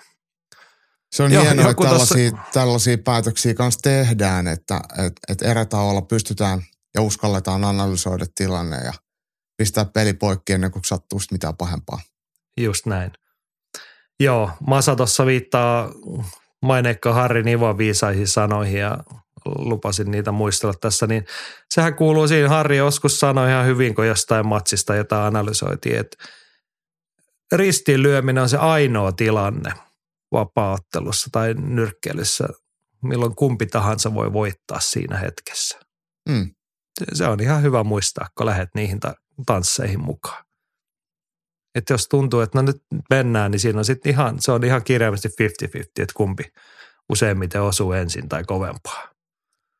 Joo, siinä tulee vähän ä- äkkiä nousee niin kuin, miten nyt voi sanoa semmoinen, ei ehkä voi sanoa, että pelon sekainen, mutta semmoinen, että, että kaikki muu unohtuu, vaan että sitä, sitä vaan niin kuin taistellaan lyöntilyönnistä ja annetaan mennä ja se usein johtaa hienoihin tyrmäyksiin, mutta toinenhan tulee sitten tyrmätyksi, toiselle siitä tulee plussaa ja toiselle siitä tulee miinusta. Niin, mä sanon, ja sitten ne on ihan, siis jo ihan maailman huippuun ne tyypit, ketkä niin kuin ke- keskimääräistä useammin tulee ulos voittajina noissa Joko se, että sä oot niin hyvä, sä oot niin briljantti siinä, että sä osut riittävän usein tai pystyt väistämään niissä hullumyllyssä. Tai sitten on sellaisia ottelijoita, jotka pystyy matsin keskellä, että näyttää se, että let's fucking go. Ja sitten lyödään semmoinen 5-6 lyöntiä ja ne osaa irrottautua siitä, koska se keskimääräinen ottelijahan sitten jää siihen mankeliin. Niin samaan moodiin per, Niin, että nyt ei perkele, että nyt on vaan pakko myllyttää, että ei tässä ole mitään muuta tietä. Mutta sitten on semmoisia ihan poikkeuksisia ottelijat, ketkä pystyy niin menee sinne myrskysilmään ja sitten okei, okay, perutetaan tämä tulos ja jatketaan tota happea. Joo. Mutta en mä niin kuin edelleenkään, meistä ei varmaan kumpikaan suosittele tämmöisenä keskimääräisenä toimintatapana, että menkää lyökää ristiin mahdollisimman paljon. Ei, ei kyllä se on niinku, turvallinen otteleminen voi johtaa todennäköisemmin onnistumiseen. Juuri näin. Joo, Tanveran esitys kirvoitti pari muutakin kommentteja. Jan kommentoi, että tekeminen näytti kovin väkinäiseltä. Ikään kuin kaikki paukut olisi päätetty laittaa ekaan erään. Ja Andy arvioi, että Tanveralle oikea painoluokka olisi 84 tai 77 kiloa. Painot kannattaisi pudottaa alemmas runsaalla peruskuntotreenillä, joka myös auttaisi jaksamaan ottelussa. Ilman tätä on vaikea tehdä kovin menestyksekästä ammattilaisuraa. Niin, nyt oteltiin 93 kilossa – jos sanoit ihan hyvin tuossa, kun ennakkoon tätä mietittiin, niin Tanveera vanha kilpakumppani Brian Aspegren nyt myös siirtynyt ammattilaiseksi ja viikonloppuna voitokkaasti esiintyi, niin hän on nyt sieltä 93 pudottanut 84 ja ei näytä mitenkään isolta siihen painoluokkaan hänkään. Ei, Mut, minä olen tämän verran kanssa saman mittaisia, että varmaan se on oikeasti sitten niinku, jos haluaa luoda kansainvälistä uraa ja menestyä, niin varmaan pitäisi miettiä, että pitäisikö sitä sitten niinku rauhallisesti ja maltillisesti tavoitella sitä painoa vähän alemmas. Niin. Kyllä se vaan se realiteetti, että melkein vähän alemmillakin tasoilla, että kun 93 mennään, niin siellä on aika hiton isoja karjuja tulee vastaan. Mm, niin. Että jos ei ne omat raamit ole luontaisesti sinne, niin sitten kannattaa miettiä, että tinginkö nyt siitä mukavasta elämästä sen verran, että sen peruspainon pudotan sinne alle 90, että pystyy painonvetoja tekemään. Mutta Joo, ja siis kyllähän se toi, mitä Andy sanoi, että, että, että, että tekee kestävyysharjoittelua, vaikka PK-harjoittelua, mikä sitten kuluttaa rasvaa, kestävyys paranee, mutta myös sitten kun sun kehon paino sille pysyvästi vähän putoaa, niin sä myös jaksat paremmin, että ei se niin kuin semmoinen läskipaino ei varsinaisesti suorituskykyä lisää, että aika harvaan parhaimmillaan Andy Ruissin näköinen. niin. Joo, ja todetaan nyt vielä, että meistä kumpikaan ei myöskään kehota mihinkään isoihin painovetoihin kantaa, mutta että Romeo Tanveran ehkä niin kuin ulkoiset mitat mm. antavat niin kuin viitata ja hapitus siihen, niin kuin Andykin tuossa tuntuu arvioiva, että se oikeampi painoluokka nyt ehkä olisi se 84 kiloa. Niitä ainakin Sille optimaalinen. Ihan, niin. Joo. Vielä lahesta Masa toteaa, että siellä nähtiin ikävä sääriluun avomurtuma. Kehätuomari ja lääkintäporukka kyllä reagoivat oikein nopeasti ja turha ihmettely jäi vähälle. Tapahtuma kulki tämän jälkeen kuin raiteellaan, mutta jäi fiilis, ettei prassia jätetty pulaan. Ja Patun prassivastustaja taisi promoottori itse kulmata. Niin näähän oli siis tämä prassi, joka loukkaantui pahasti, niin hän edusti samaa tiimiä kuin se Patrick Pietilän vastustaja. Näin me vähän tulkittiin, että olisiko se Patun vastustaja ollut ton – tai nyrkkeilijän valmentaja, niin sitten oli varmaan tarkoitus toisinpäin kulmata. Näin mäkin illan, luulen. Siellä illan viimeisessä matsissa, mutta et, kiva sitten, että promoottori Vappula, eikö vaan? Kyllä. Hannu tämän kioskin pomoa. Oh. Piti oikein miettiä, niin hienosti on sitten hoidettu siltä asiaa, että ei jätetty, että mene sinne nyt yksin, koita pärjäillä. Tyyppisesti aika vaikeassa tilanteessa varmaan sitten oli tuollaisen loukkaantumisen jälkeen toinen prassi. Mutta noi on tietty surkeita juttuja aina. Mutta tämän takia mä oon iloinen siitä, että meillä on Suomessa ihan oikeasti olemassa ne säännöt, että tässä tapahtumissa on ensihoitohenkilöstö ja lääkäri paikalla. Kyllä. Ja siis Andyhän laittoi mulle viestin lauantaina, kun tämä tapahtui, että, että, että mä oon syyllinen tähän, koska perjantai-illan live-striimissä kysyttiin jotain erikoisia tapahtumia ottelu, niin valmennustilanteesta, niin – sanoin, että on kahdesti leikannut säärisuojan jalasta, joka on tolleen katkennut, että osunut kaksi kertaa omalle ottelijalle. Niin tää, mä jinksasin kuulemma sitten tänne, että mä, mä oon syypää tähän. Ja niin. näin se on pakko olla. Se on tämä puhetyöläisen vastuu, että koitan nyt vähän miettiä, mitä suustas päästät. No, mä voin nyt sanoa, että, että mä voitin, voitin lotossa, niin jos se nyt toteutuisi. No niin, ensi viikolla meillä on vähän hienompi ylilyönti sitten, jos on lottovoittoa tullut. Kuitenkin on arvelen, että sä sijoitat 30 pinnaa voitoista tähän podcastiin ja 30 pinnaa suomalaiseen vapautteluun ja sitten sä ostat itsellesi uuden Toyotan loppurahoilla. Ai mä ajattelin, että sä sanoit, että koko ajan niin huoran perseestä, mutta se ei ole niin kuin mun, mun, mun tota, skenaario. no niin, katsellaan sitä sitten ensi viikolla, kun on se lottovoitto tullut. Joo. Mutta ilahduttava setti tota paha loukkaantumista lukuottamatta Lahdessa ja onnistunut ilta Total Fight Nightissa. Ja siellä oli ilmeisen hyvin väkeä paikalla. Hirvasen Matti ylilänti perhettä edustamassa ja antaa uskoa siihen, että ensi vuonnakin sitten taas uutta Total Fight Nightia pukkaa. Mm.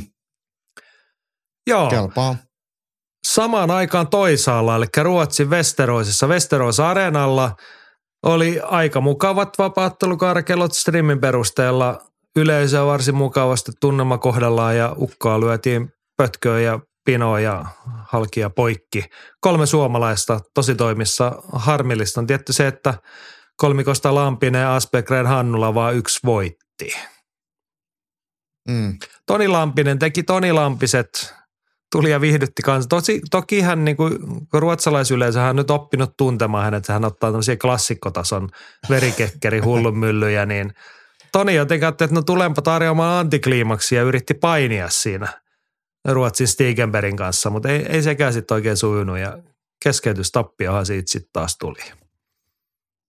Vaikka oli hyviä hetkiä toki siinä matsissa. Niin. No, mutta toi on tota, eikö toi nyt tosta peruslampista, että, että ainakin lähdetään sitten tyylikkäästi saappaat jalassa. Niin. Mä mietin, että kuinka monta kertaa sen kortin voi pelata pöytään, että toi jätkä tulee tänne, se tarjoaa aina show ja sitten se lähtee sieltä naamarutussa pois.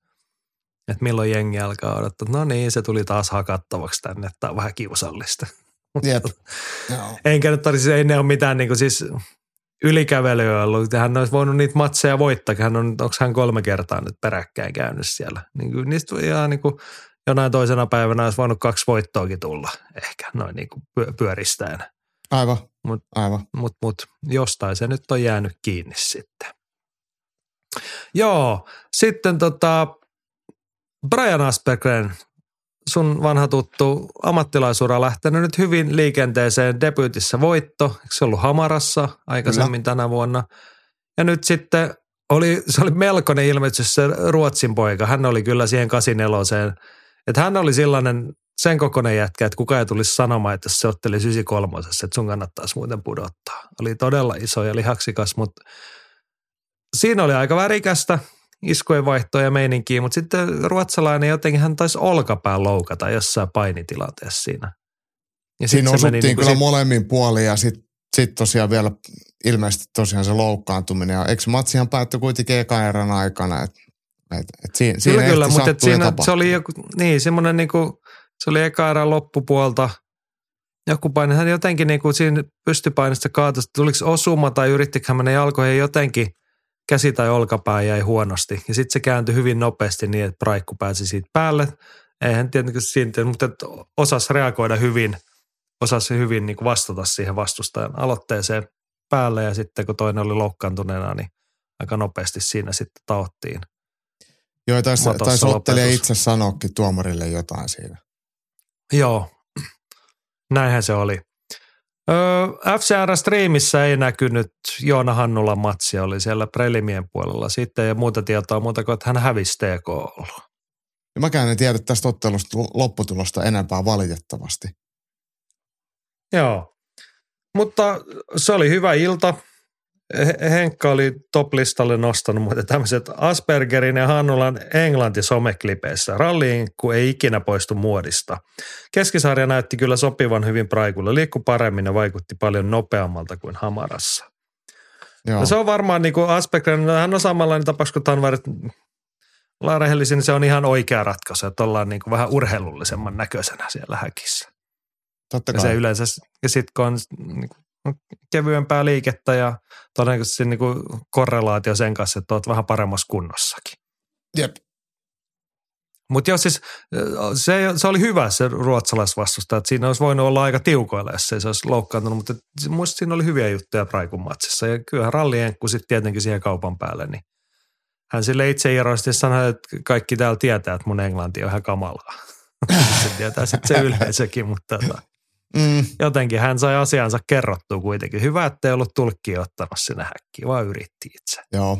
Ja siis tollahan se paranee, kun sitä käyttää. Se on just näin. Joo. Sitten mennään eteenpäin. Se ehkä mitä kaikkein eniten me tai osa kamppailuperheestä odotti oli se Ville Mankisen debyytti Gates Warriorsissa. Siinähän ei nyt käynyt sitten hyvin.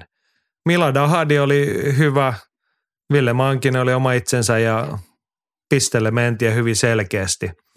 Mäkisen Tero saa kertoa, että Mankinen oli pettymys. Hyvää lopetusotteiden estämistä ja niitä selvästi reenattu. Vihun alasvienit ei supernopeita ollut, mutta maaliin menivät. Polvea odotin vastaan.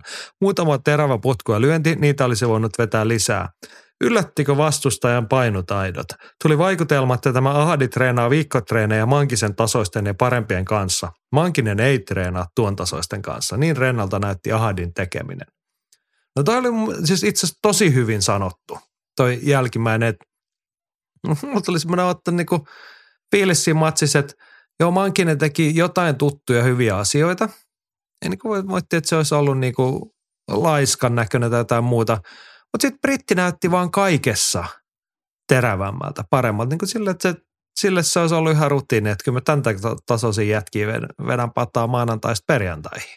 Tai niin kuin, ainakin reenaan niiden kanssa. Ja lopputulemaan siis pisteelle mentiin.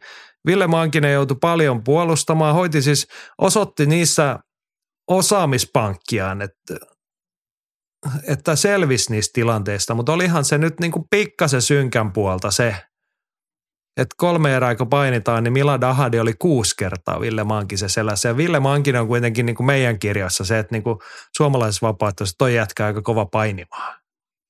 se myllyttää kaiken näköisiä ukkoja ja tilanteet kääntää ja hoitaa.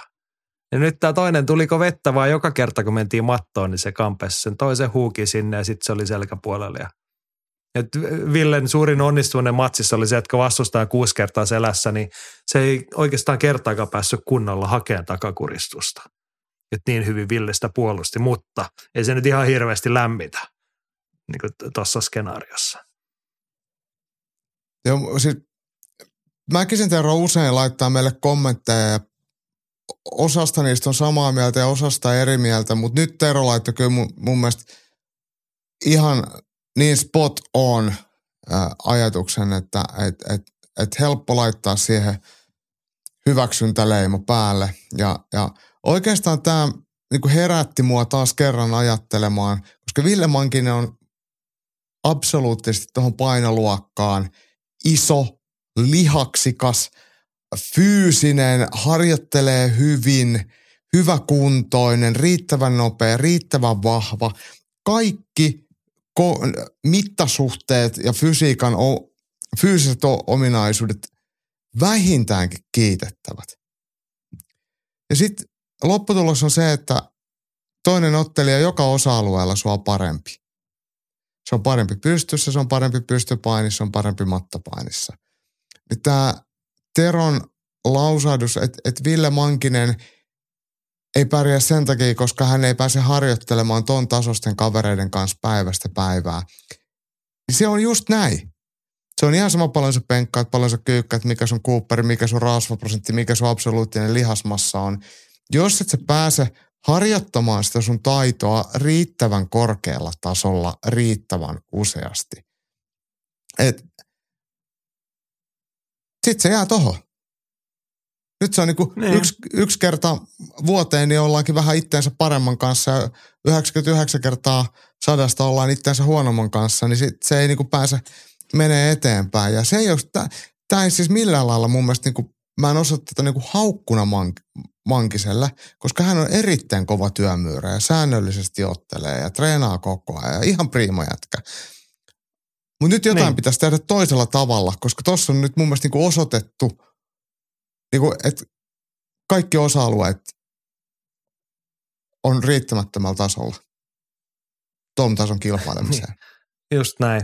Että tässä tota, ja tästä me voidaan hevetää sitten... Amer- amerikkalais kliseen mukaan tämä oli niinku aika klassisesti semmoinen takaisin piirustuspöydän ääreen mm. tapahtuma. Nyt on ihan oikeasti, että niinku tässä maanantaina, kun on koto ja coachit on toivottavasti kotoja paikalla, niin ei kannata mennä salille reenaamaan, kun menkää juomaan kuppi kahvia johonkin miettikää, että mitä nyt oikein tapahtuu.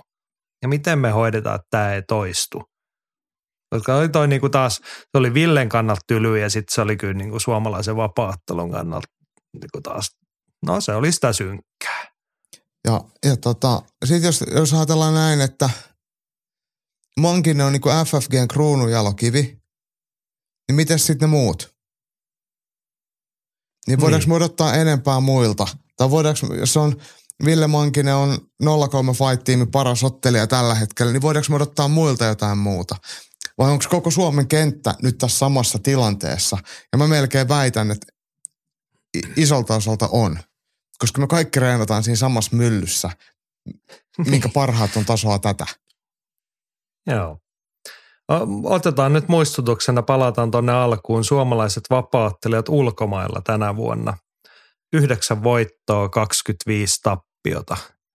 Niin kukaan ei odota sieltä niin kuin 50-50 saldoa, mutta ei, ei toikaan ole ok. Ja nyt on niin kuin kerta toisensa jälkeen toistuu. Gates Warriors on se, missä moni on nyt käynyt, ja siellä toistuu aina tämä sama. Että kun ei Milad Ahadi, ei hän ole mikään, ei hänestä ole puhuttu viimeistä kolme vuotta, että hän on brittiläisen vapaaottelun tulevaisuus. Mm. Hän on ihan niin kuin perusnimien perusnimi. Okei, hän on nyt tällä hetkellä sitten 4-0 Cage Warriors. Sitten ei hän ole ihan, ihan niin kuin, kun siellä on, sit, siellä on 4-4 listasi Cage Warriors-nimiä. Hän on hyvä kehittyvä ottelija. Hän on Englannin Ville Mankinen. Tai siis niin. sen, sen tasoinen jätkä. Kyllä. Ja sitten meidän Ville Mankisella, sille ei riittänyt niinku yhtään. Eikä tämän taaskaan niinku moite Ville Mankiselle, vaan kun ei ole riittänyt Urholinille, eikä ole riittänyt Mäntykivelle ja ketä siellä on käynyt. Mm. Ei riittänyt Walsille, eikä riittänyt sille eikä tällä. Jep. Ja nyt mä vähän pelottaa, että kun sinne lähdetään seuraavaksi sitten Kurhela tai joku, minne ikinä lähetetäänkään, niin mahtaako sittenkään riittää? Et jos me aina vaan toistetaan samaa ja odotetaan eri lopputulemaa, niin sitten se on se inhimillisen typeryyden maksiimi. Jep. Ja tämähän on nyt se, mitä mä, mihin mä vähän niin kuin viittasin tuossa, kun me puhuttiin tuossa TV-tuotantoon liittyen, kun mä sanoin, että onko se tuote sitten kautta linjan, se urheilullinen taso kautta linjan kohdillaan, koska sen pitäisi olla parempi. Ja mun mielestä tässä on nyt se merkki siitä, että siellä on vielä tehtävää. Niin. Just näin. Ja sitten se turhauttavin puoli tässä on se, että nyt jatkuvasti toistuu sitten toinen ilmiö, että suomalaiset käy ottaa joltain tyypiltä, mistä me ei olla kauheasti kuultu, vaikka joka kerta sanotaan Gates Warriorsiin, niin ei ole mitään niin sellaisia, että muistaa syvästi. Mutta sitten ne jää mieleen, kun suomalaiset kohtaa. Sitten ne nimet ilmestyy hetken päästä uudestaan. Niin kävi nytkin, kun Ville Maankinen oli äkistä poistunut, niin illan viimeisessä matsissa oli sitten Kääpiösarjan mestaruuspelissä ja Gates Warriorsin uusi mestari on Liam Gittings, joka voitti tuossa tovi sitten Jamban ja sitä ennen voitti Edward Wallsin. Mm. Ja nyt mun veikka on se, että ensi vuoden puolella Milad Ahadi voittaa yksi tai kaksi matsia, niin se on Warriorsin titteliottelus. Ja näitä on nyt nähty. Omiel Brown, Jack Grant, Rhys McKee, niitä on Mason varmaan Jones. jotain muita. Mason Jones. Mm. Kaikki nämä, kun me suomalaisia, niin sitten ne on hetken päästä, niin kuin, että me ollaan kuitenkin – Ian Dean matchmakerina arvostaa ja näkee, että noi on kunniallisia hyviä nimiä. Että me ollaan oikeasti niin kuin matsin ja kahden päässä niistä saumoista. Jatkuvasti. Kyllä. Kyllä. Et kun se tie ei ole loputtoman pitkä. Mutta nyt, nyt se tuntuu niin kuin tosi kaukaiselta. Että kuka se suomalainen olisi, ketä sinne menee ja alkaa voittaa vaikka tolleen kolme matsia Gates Warriorsissa putkeen. Just näin. Omran Shab. Omran Shaban mm.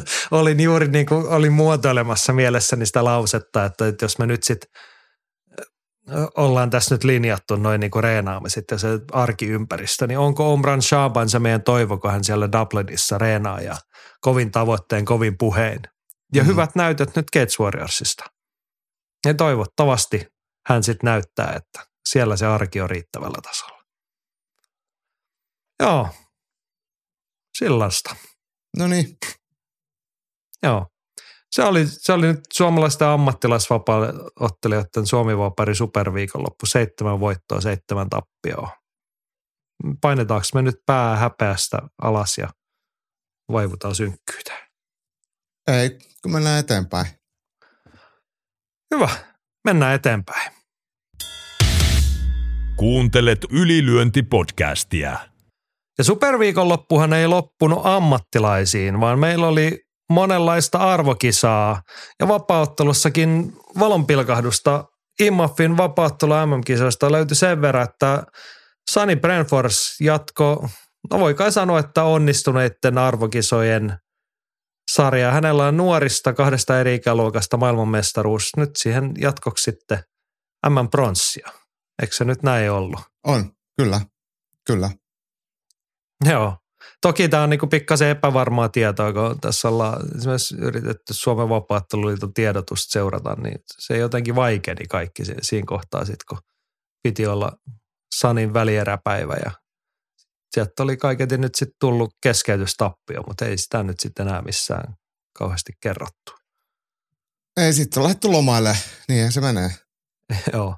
Y- ymmärrän hyvin, että niinku lähipiiriä ja tuttuja siellä ollaan niinku vähän perhepiirissä siellä kisamassa. Että niin kuin harmitus on kova ja odotukset ollut, kun odotukset on ollut vielä korkeammalla, mutta tota, olishan sen nyt voinut sitten. Siinä kohtaa kuitenkin sitten se niin kuin M-pronssi ei niin kuin niitäkään nyt lähivuosina sitten ole luultavasti niin kuin pinokaupalla sieltä vuosittain tulossa, niin ei siitä nyt tarvitse murjottamaan ruveta, että jos vaikka ruotsalaiselle tulikin vissiin tappio.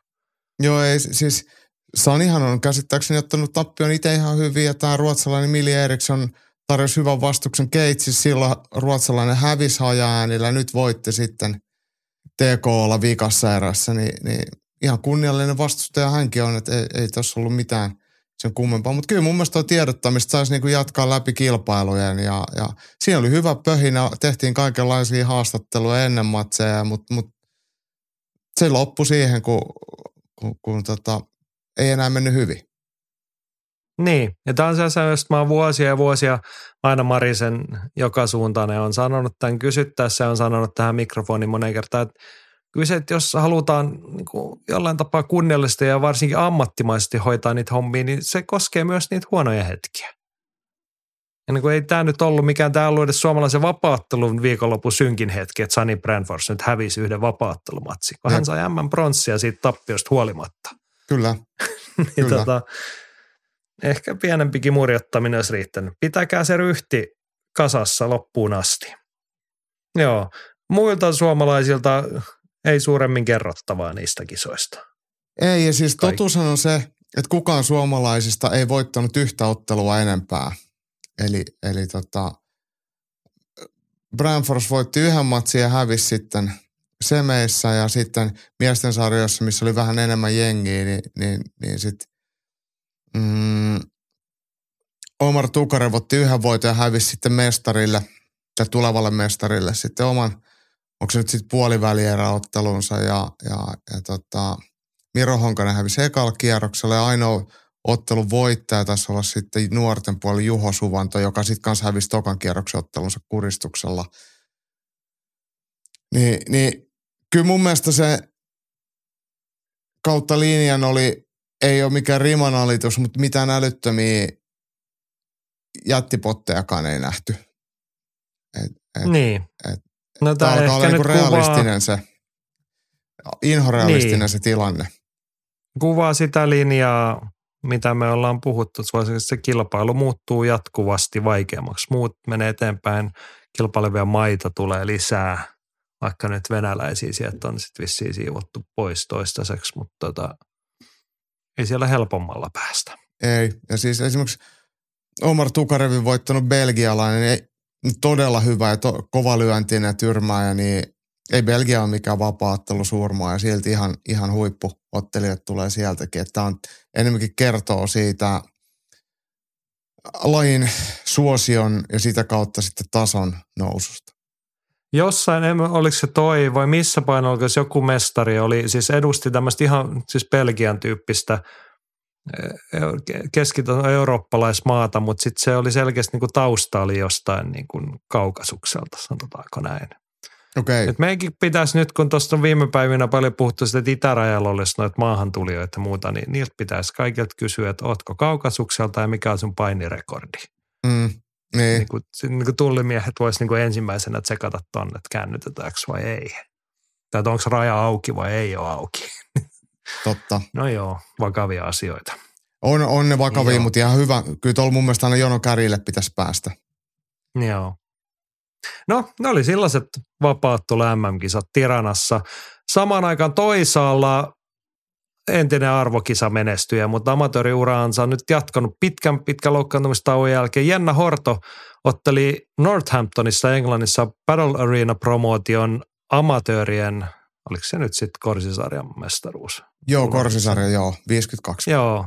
No sehän ei sitten kanssa mennyt nappiin. Toisessa erässä tappio triangelikuristuksella ja luin vaan jonkun Jennan oman päivityksen matsin jälkeen oli kovin pettynyt siihen, että ei saanut edes oteltua tyyppisesti, että niin kuin kaikki jäi piippuun vaikka odotti, että taisi hommat sujunut, kun pitkästä aikaa pääsi ottelemaan. Mutta toi on hyvin tyypillistä, se, no, ei, ei kivaa, mutta ymmärrettävää, että pitkän ottelutauon jälkeen tiukkaa paikkaa, niin äkkiä se menee sitten vähän, vähän sinne tänne. Ja sitten kun Joo. toinenkin on hyvä, niin sitten lopputulos äkkiä kääntyy to, tolleen. Sitten muuta kuin puita uuniin. Niin, mä olin just sanonut, että odotetaan seuraavaa, ottelua jo odota, odotellessa. Niin. Eikö tuli tästä nyt mieleen, että mistä nyt saisi nopeasti, jos ei niinku kauheita kolhuja tullut, niin eikö All Stars Fight Nightissa, siellä on amatöörejäkin, onko On, on, on. on, niin. on. Menkää suomalaiset sinne nyt vielä loppuvuoteen hakemaan onnistumisia ja kisakokemusta. Hamadarahan sinne menee mestaruudesta ottelemaan. Niin, totta kai Hamadara menee sinne Niin. ottelemaan. Että luultavasti ehtii tuohon jonkun matsin väliinkin vielä ottaa sitä ennen. Joo, mutta ei, kuten sanon, no, ei, ei tota nyt synkäksi voi sanoa, kun Sani Brandfors Emman pronssimitalisti ensimmäistä kertaa aikuisten sarjassa, niin olisi se nyt heikomminkin voinut mennä. Mutta olisi se paremminkin voinut mennä, jos ottaa vertailukohdaksi vaikka potkunyrkkeily MM-kisat, koska siellähän meni niin kuin melko hienosti. Kolme maailmanmestaria. Ja annetaan nyt tässä kohtaa itse oikeutetusti meidän kehälajien kirjeenvaihtaja Antti Sarjolla, potkunyrkkeilymies, niin tämä on nyt se hetki, kun Andy saa kirjoittaa elähdyttävästi. Ja toteaa, että MM-kisoissa tuli kaikkien aikojen paras menestys. 16 ottelijaa saavutti yhdeksän mitalia, joista kolme kultaa, yksi hopea ja viisi pronssia. Maailmanmestareiksi yläpotkuottelussa ylsivät Tatu Maunu, Akseli Saurama ja Jaakko Haanpää. Yhteensä otettiin 35 matsia, joista voittoja 22 tappioita 13. Voittoprosentti oli MM-kisoihin huikeat 63. Kaikki mitalistit voittivat vähintään yhden ottelun ja keskeytystappioita joukkueelle tuli vain yksi. Sekin ottelijalle, jolla oli jo voitto alla. Korhosen Mika oli myös noterannut, että nyt oli potkunyrkkeilyä niin sanotusti hyvää tekemistä kummulla. Taisi tulla peräti yhdeksän mitalia, joista kultaisia kolme. Kuinka hyvät pohjat ylilyönnin mielestä potkunyrkkeily olisi vapaariin, jos joku innostuisi vaihtamaan lajia? No Palataan tuohon Mikan kysymykseen hetken päästä, mutta onhan toi huikea siis. Voittoprosentti 63, 22 voittomatsia, sitten yhdeksän mitalia. Mm. Joo. Ja siellähän oli nyt taas, kun noista niin kuin etnisistä profiloinneista ja maakuntarajoista puhuttiin, niin täältä katsoi kolme hesalaista maailmanmestaria, eikö vaan? Oli siis tota, toi Mauno on Espoosta ja Sauramaa Järvenpäästä ja oliko Vantaalta? samasta. Niin, ne on käytännössä sun naapureet siis kaikki. Kyllä, kyllä. Mutta hyvää työtä Aa. hei. Toi on todella hienoa. Kolme maailmanmestaruutta. Kaikki nuoria ottelijoita. Toki Akseli Saurama on jo pitkään niittänyt menestystä, mutta mut tyylikästä, tasasta suorittamista. Kaikki nämä kundit on käynyt kilpailemassa World Cupia ja sun muita, eli se ei ole mikään semmoinen, että nyt sattuu vaan osuu arpa kohdalleen, vaan sitä työtä on tehty pidempään. Ja tossa on se tulos ja tulos on tosi hyvä, kadehdittavan hyvä, sille hyvällä tavalla kadehdittava. Joo. Ne on siellä niinku pitkään edenneitä. Siellä oli noissa muissa mitaleissa, muun muassa Oulun Lauri Suomela, Andin seurakaveri, niin hänelläkin tuossa ollut monenlaista vaihetta. Vissiin oli jotain loukkaantumista muuta ollut, mutta et kiva, että sieltä tulee. Niin. Ja hänkin on kuitenkin nuori kundi vielä. Mutta sitten oli niinku todella elähdyttävä hetki, sykähdyttävä urheiluhetki, niitä aina palkitaan vuodenvaihteessa, mutta siis kun Tatu Mauno, Espoon kehähait, voitti maailmanmestaruuden, niin se on hieno perinne Vakon kisoissa, kun suomalainen voittaa maailmanmestaruuden, niin sen maan liiton edustaja saa käydä jakamassa ne painoluokan mitalit. Niin Tämähän ei päde oli- pelkästään siis suomalaisiin, vaan kaikkiin maihin. niin, siis kaikki, juu, niin. siis se oli vain niin kuin esimerkkinä. Kun Tatu Mm. Maunu voitti maailmanmestaruuden, niin mitalit kävi jakamassa hänen isänsä Petteri Maunu. Niin onhan se nyt aika hieno hetki. Varmaan ollut mulle niin kuin koko perheelle, mutta koko suomalaiselle potkunyrkkeilyyhteisölle. Jep, joo, todella, Joo. todella tyylikästä. Mutta terkut Maunun perheelle. Hienoja miehiä molemmat. Ja Pitäisikö me ottaa muuten Petteri joskus jutulle, mahtaisiko se lähteä? Kyllä se varmasti lähtee. Ja, ja varmaan tulisi hauskoja tarinoita. Joo, Petteristä puheen ollen tuossa oli tota, kun oli noita Cage-juttuja, taisi jäädä joku kommentti. Joku olisi toivonut, että kukas muuten palauttaisi Fight Festivalin kisahalliin. Että siinä olisi se niinku oikea kehitysaskel. Niin. Mä tiedän, onko se kehitysaskel eteenpäin vai taaksepäin, mutta tota Petteri Maunus, nyt tämä palautui mieleen, että, että Petterillä ne varmaan ne oikeudet ja langat olisi käsissään, että jos se itse jaksaa, niin joku muu voisi. Mutta se olisi kyllä komea uroteko, että jos vielä polkaisi sen käyntiin. Mä veikkaan, että olisi yleisöä muuta kisiksellä tulossa. Ja eikä se haittaisi vaikka se olisi jossain muualla kuin kisiksellä, että jos se olisi jossain paremmassakin paikassa. No, mutta kyllähän se mikä niinku ensimmäisen kerran se pitäisi olla kisiksellä. Mm. Ihan niinku vanhojen hyviä aikoja kunniaksi. Ja sitten sinne naarattaisi kehä. Ei tarvitsisi ottelemaankaan tulla. Mikko Rupponen voisi tulla sinne ihan vaan heiluttamaan kättä ja kaikki muut vanhat Fight Festival-sankarit. Esittäytymään tauolla. No joo, mutta hei, upeat, upea menestys potkunyrkkäämään. Kuten sanoit, kaikki aikojen paras, niin kuin Andy tuossa luonnehti. No siitä on aika kiva jatkaa. Mutta sitten oli toi Korhosen Mikan kysymys, että millaiset pohjat potkunyrkkeily antaisi vapaarille, jos joku innostuisi vaihtamaan lajia, niin tähän on jo niin kuin nostit mulle esiin yksi näistä meidän maailmanmestareista on tämmöistä jopa puhunut. Joo, Jaakko Hampaahan jossain taisi meille vastata tai johonkin, on tästä jo varmaan vuostaa jotain aikaa, niin, niin hän on, oli näin todennut, että aikoo tehdä samat kuin Issa Ladessani, eli hoitaa potkunyrkkeilystä meritit ja mitallit ja vyöt himaa ja siirtyy sitten vapauttelemaan. Hänhän on siis vapautellutkin jo, jo joissain salikilpailuissa, eli, eli tota, siinä on var, varmaan sitten yksi tulevaisuuden nimi. Ja lämpimästi toivotan sekä Haanpään että kaikki muutkin potkunyrkkeilijät vapauttelemaan. Ja yksi, mikä, mikä sille, että mikä sieltä olisi varmaan tuotavissa, niin olisi semmoinen voittava harjoittelu. Että sillä ollaan osoitettu, että ollaan pystytty osoittamaan, että näin harjoittelemalla niin pystytään painoluokkaurheilussa toistuvasti tuomaan mitalleja.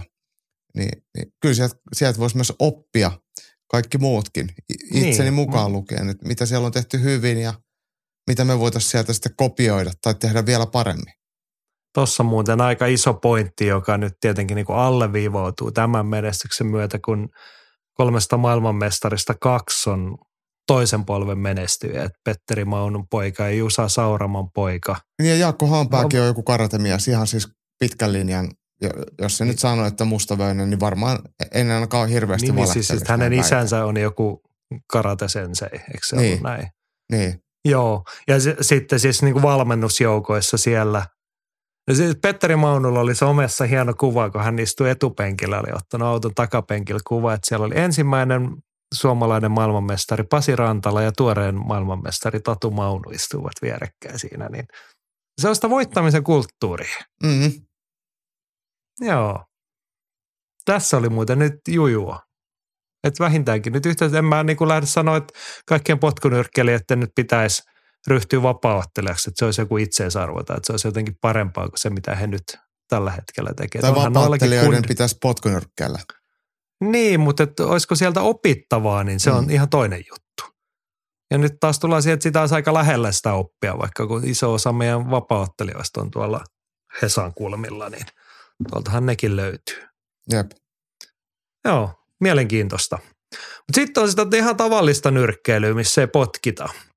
Puhutaanko siitä vähän? Ammattinyrkkeilyssä tapahtuu kaikenlaista. Puhutaan Eli vaan. mennään kamppailun maailmaan. Petri Rantanen toteaa, että nyrkkeilyssä kaikki hyvin. Chantel Cameron löi Taylorin ekaerässä lattiaan. Tuomarin mielestä se oli liukastuminen. Lopulta Taylor voitti pisteen 9892, 9694 ja yksi tasan 9595. Jokainen voi laskea, mikä olisi ollut lopputulos, jos tuomari ei olisi mokannut. Ja Henkka kommentoi siihen, että kyllähän se oli selkeä knockdown. Trilogiaa kehiin vähän kyllä harmittaa, kun tämä uusinta mentiin täysin Taylorin ehdolla, vaikka ekassa matsissa otti pataan. Money talks ja korruptio hallitsee nyrkkeilyssä, mikä on iso sääli. No sitä Näin se, se price fighting on. Mm. Mutta matsi oli hyvä, Matsi oli hyvä. vaan? Oli. Ja Et jännittävä niinku ihan viime metreille asti. Joo, Mut mä sanon taas sitä, että kun nämä naiset on niin sikahyviä nyrkkeilijöitä, sikahyviä urheilijoita, taistelijoita kaikella tavalla. Sitten niille annetaan 10-2 minuutin erää aikaa ratkaista ottelu, niin se on sylky kasvoi vaste. 12-3 minuutin erää, kiitos. niin. Siis mä mietin ihan samaa niin kuin mun ensimmäinen, kun mä näin ton jälkikäteen, mä näin ensimmäisenä tulokset. Että jos joku tuomari on nähnyt kahdeksan erää Taylorille, joku kuusi ja joku on nähnyt sitten erät viisi viisi, mä mietin, että no paljonko tuossa on sitä, että on menty niitä kahden minuutin eri, missä niin kuin tosi pienillä marginaaleilla joutuu pistetuomarit päättää välillä. Niin. Sitten kun tota matsia näki, niin siinähän annettiin ja otettiin ja lyötiin tasaisesti. Niin ei kyllä käy kateeksi sellaisia tuomareita, että yrittää siinä kahdessa minuutissa sitten selvittää, että kumpi nyt sitten taas oli. Jep. Et se lisää sitä epäselvyyttä. Mutta joo, siis sittenhän tuossa oli toi ihan kirjaimellinen kyseenalainen tilanne ekassa erässä. Siis joo, Taylor pyllähti, eihän mitenkään selälle asti mennyt, mutta pyllähti. Tuomari meni saman tien ja totesi, että toi oli liukastuminen. Tuomari on toki se niin kuin ihminen, joka oli siinä metrin päässä. Mutta mut tämähän sääntöhän menee näin, niin. että, että jos sä kaadut lyönnin voimasta ilman mitään kamppia tai semmoista niin kuin ulkoista tekijää, niin siitä pitää laskea luku, oot sä sekasin tai ei. Niin kuin periaatteessa silloin, jos se on lyönnistä, kaadut, vaikka sä et mitenkään – ns. pökertuisi tai mitään, niin siinä ei mitään vaihtoehtoa. Mutta mi- miten, se on, miten se on määritelty se ulkoinen tekijä, kun siis, siis Jenkki ja, ja brittiselostajat puhuu aina liukas, niin kuin slip. Mm. Ja niin kuin liukastumisen tyyppistä. Tuossa nyt en tiedä, oliko vettä tai hikää kanveesilla, mutta aika monestihan on jo sen tyyppisiä, että ottelija jotenkin niin – huonossa asennossa, että toisen ei tarvitse työntää, niin se pyllähtää. Ja sitten niistä ei lasketa sen takia lukua, että se ei ollut niin oikea lyönti. Toi oli nyt ihan siinä rajoilla. Joo, että siihen niin tuli suoraan ka- lyönti vastapalloa. Ky- niin, siis kameran kyllä ihan oikeasti löi, mutta sitten se oli mun mielestä aika tulkinnanvaras, kun sen pari kertaa nopeasti katsoi, että, niinku, että no minkä verran se osuu ja minkä verran toi kaatui niinku omia aikojaan tai liukasta tai mikä se syy olikaan. Mutta en, en mä voisi taas sanoa tietäväni nyrkkeilysääntöä niin tarkkaan, että miten se on määritelty. Ja sitten, no niin, olisiko se sitten muuttanut, Petri sanoi, että jokainen voi laskea, mikä olisi ollut lopputulos, jos toi on, niin sittenhän se olisi mennyt niin, että no ei se, se olisi niin kuin, sit se olisi ollut ratkaisematon toi matsi. Sehän olisi Mole... päättynyt 10-8 se erä niin, mutta yksi tuomari olisi silti saanut sen Taylorille. Yksi olisi kääntynyt tota noin, tonne, toi tasuri mm. olisi kääntynyt Cameronille ja 9694 olisi muuttunut tasuriksi, eikö vaan? Äh, joo, mutta se, se, että tota, kun mä en tiedä, että miten se, miten se erä on arvosteltu. Että joku on voinut niin. laittaa sen näissä papereissa 10-9 Taylorille, mutta se olisi pitänyt olla 10-8 Chantel Cameronille.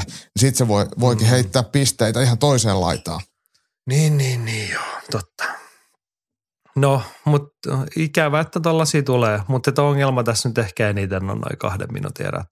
Niin on, niin on. Mutta semmoinen yleinen fiilis ja monet arviot oli sen tyyppisiä, että, että toi nyt oli ihan niin kuin kuraa toi yksi tuomari, kun on nähnyt kahdeksan erää Taylorille, mutta kyllähän Taylor olipa niin kuin voitti enemmän eriä. Että toi niin kuin kuusi neljä erät Taylorille, niin sai kyllä yleistä hyväksyntää. Joo, joo en, en mäkään silleen niin suoraan sitä ryöstöä siitä voisi huutaa, enkä mä sitä arvostelu arvostelemalla. Mut, mutta se, se ottelun rakentaminen itsessään, että se viedään, viedään Dubliniin ja luodaan Taylorin ympärille ja sitten kun vielä vähän, vähän tulee tuollaista skandaalin kärryä, niin eihän se näytä hyvälle. Niin, Mut. hyvin ymmärrettävää, että parran pärinää riittää. Mm. Joo, mutta Amerikassakin nyrkkeiltiin. Showtime veteleisiä viimeisiä ja isoiltaa olivat järkänneet. Mutta Henrin kertoa. Penavides murjoi Andraden keskeytys kuntoon. Alkuerät haastajana kehän noussut Andrade vei niminsä nopeuden ja liikkeen turvin. Toki Penavides on vähän diesel-tyyppinen. Neljännessä käytti Andradea lattiassa ja siitä asti oli selvää, kuka voittaa. Hyvä veto oli haastajan kulmasta keskeyttää. Ja sitten keväällä se Kanelo vastaan Penavides. No tämä on toi matsi ensin. Siellä oli toinenkin iso matsi. Tämä oli siis David Penavides, eikö vaan? Niitä oli kaksi tuolla ottelemassa. Joo. Tämä oli se paljon. Mä oon vähän eri mieltä, tai sen on mitä pistekortteja katsonut, että voittiko Andrade mukaan alkuerinsä? Tota, mä en muista voittiko se niitä, mutta kyllä se niin meno oli sellaista. Mä itse tästä katon Boxrekista just, että miten ää, miten niitä on jaettu, niitä eriä. Mutta siis tämä päättyi viidennen vai kuudennen jälkeen siihen, että Andrade kulmasta todettiin taas, että nyt ei ole kyllä eväitä jatkaa enää. Mä sanoin, että sä voit etsiä pistettua, mutta David Benavides otti hyvin. Sellainen järkevästi ja maltillisesti aloitti, olisi voinut vähän terävämminkin. Mutta hän kiihdytti joka erää ja koko ajan niin kuin se matsi kääntyi ja kääntyi enemmän. Todella hyvää nyrkkeilyä. tälleen niitä ammattinyrkkeilyn 12-eräisiä mestaruusotteluita rakennetaan. Että ei niitä voiteta ekoissa erissä, kun kilpailu on tiukkaa. Ja, ja tä, tuomarikorteilla niin yksi on lait, antanut kolme ekaa erää tuolle tota, Anradille. Okei. Ja, ja sit, sitten tota, kaksi muuta on antanut yhden tai kaksi erää. Eli kyllä niitä, ne alkupään erät, niin Benavides tosiaan tarkkaili, antoi nopean Dimitrius Andraden äh, tehdä työtä, mutta mut korjasi sitten hedelmän, kun se oli, oli niin sanotusti kypsä ja sittenhän se näytti aika pahalle ja tyylikkäästi sitten onneksi jäätiin sinne, sinne tota, penkille sitten, ettei tarvinnut, tarvinnut Joo. jatkaa Joo, eikä pidempään. silleen mitään, niin kuin tässä matsissa ei ollut mitään epäselvyyttä eikä kyseenalaista, että Benavides hoiti hyvin hommansa. Hien, Mm. Hienosti tosiaan niin kuin rakennettu se esityksen kaari siihen ja kyllä hän näytti, että hän on noista kahdesta parempi ottelija. Että hän oli Ja etäällä hyvä. vastaan Sit, nyt. Kiitos. niin, kiitos, kiitos. Pistetään semmoinen make it happen. Joo, sitten oli siinä esiottelu. Siellä oli Jermal Charlo pa- palasi kahden ja puolen vuoden tauolta ja voitti helposti Jose Benavidesin, joka oli liian pieni keskisarjaan, vielä kun Jermal tuli puntarille ylipainoisena. Charlo näytti yllättäen hyvältä, pitää edelleen jollain ihmeen tavalla hallussaan VBC-vyötä, vaikka on ollut kauan pois. Tämä oli siis muutama viikko sitten, puhuttiin sitten toisesta Charlo-veljeksestä. Tämä on nyt toinen, joka on ollut Tämä on toinen, joo. mi- loukkaantumista ja mielenterveysongelmaa ja muuta. Mutta nyt voisi sanoa, että niinku esityksen puolesta hyvä paluu kehiin. Tämä, mitä hän teki tuossa punnitustilaisuudessa, oli mun mielestä aika harvinaista. Että sä tulet puntarille ja sä painat jotain, ja sitten sä saat aikaa lähteä pudottaa, niin sä tulet painavempana takaisin. Niin, Eli hän kävi hotelli, hotelli aamupalalla vittuvaksi ja totesi, että ei Joo. istu mitään croissantin. Tai ehkä hänellä on samanlaiset kulmamiehet kuin Jaakko Dalpakka, että kun jätkät vetää painoa, niin Jaakko syö siinä piispistä tai pullaa vieressä ja hymyilee. ja Kuvaa, so, niin, kuvaa somea. Ehkä Mm. silloin palannut kiinni, se että ei vittu jätkät, Aina en mä jaksa. Oi oi. Mutta ei, tota, ei siinäkään matsissa nyt jäänyt sitten epäselvyyttä. Sehän oli ihan täysin pisteis, niin kuin yksi tuomari oli antanut kaikki erät tota, Charlolle. Joo. Tälleen. Mutta hyvä. Ja hei, amatöörinyrkkeilyä vielä. No niin, Otetaan sekin. Ja kotimaista. Siis Tampereella oteltiin, en tiedä huomasitko ja tiesitkö, mutta 23. Tammer-turnaus oteltiin viikonloppuna. Mä huomasin sen eilen, kun että onpas mulla tullut viikonloppuna monenlaista tiedotetta postiin. Mutta siellä hei, oli ilahduttavaa suomalaisen olympiatyylin nyrkkeilyn kannalta. En nyt osaa arvioida, mikä on ollut Tammer-turnauksen taso, mutta se, paljon siellä oli ulkomaalaisia nimiä listoilla, mutta viisi suomalaista finaaleissa ja kolme voittajaa. Ismail Umar, Vilma Viitanen ja Pihla Kaivoja voittivat Tammer-turnauksen. Onnea heille. Kyllä, Hyvä viikonloppu loistavaa. suomalaiselle nyrkkeilylle. Sen tarkempaa en osaa sanoa, että miten meni. Kumman, muuta kuin, että kaikki oli voittaneet niin kuin 5-0 pisteen noin finaalinsa, sen näin niin kuin tulokset. Mutta et, Mä näin, että Ismail oli voittanut mun mielestä jonkun Britin, kelle se oli aiemmin hävinnyt, niin olisiko sitten voittanut sen sitten peräti finaalissa revanssi. Napannut tämän jossain kohtaa turnausta. Ismail Umara käy tuossa Krestin sallilla nyrkkeilemässä ja on, on se kyllä tavannut. On todella pitkä ja hoikka, tumma kaveri. Tuohon 6-3 puolikkaaseen mielettömän ulottuva ja taitava nyrkkeilijä. Ja sitten tietenkin Vilma Viitanen, tuttu, mutta Pihla Kaivoojaa, niin en, en ole koskaan tavannut. Että et, et hänen nyrkkeilyään en ole vielä päässyt näkemään. mutta hän on se- se vielä ymmärtänyt, mu- muistaakseni, no Vilma Viitasta ollaan varmoja, mutta eikö Pihla Kaivo, hän on myös nuorten arvokisaedustaja ja jonkinlainen menestyjäkin saattaa siellä olla. Et- Saattaa olla. Tai on, taitaa olisiko olla. tässä nyt kuitenkin sitten, kun ollaan sitä tyhjyyttä ja haaleaa tulevaisuutta ihmetelty, niin toivotaan, että tässä olisi nyt uuden sukupolven nimiä sieltä. Tota noi, taitaa nämä naisottelijat ainakin, ta, Vilmo Viitanen ainakin Tampereella TVSllä reenaa. Mulla on olla, että pihlakaivoajakin olisi sieltä päin, tai siellä päin nykyisellään. Niin Se voi olla, että on keskitetty opissa. sitä, sitä sitten niin. sinne. Katoin muuten just Tammere-turnauksen nettisivuilta heidän historiaa, niin ensimmäinen Tammere-turnaus tosiaan vuonna 77. Mm, Eli samana vuonna, kun meikäläinen on syntynyt. Joo. Mahtaako toi nyt sit pitää paikkaa, että 23. Jostain mä poimin semmoisen lukeman, mutta tota, kun sä oot kuitenkin jo 40 se on 25. 40, 43. turnaus tullaan näkemään marraskuun viimeisenä viikonloppuna 23. Eli tota, Niin 40, eli mä oon näppäillyt väärin. Miten Joo. se on sitten 43, kun sä oot vasta 25 kuitenkin? niin en mä tiedä, siis ne järkkää niitä vasta, varmaan pari-kolme kertaa vuodessa. Okei. Ei siinä No, mitään tää on.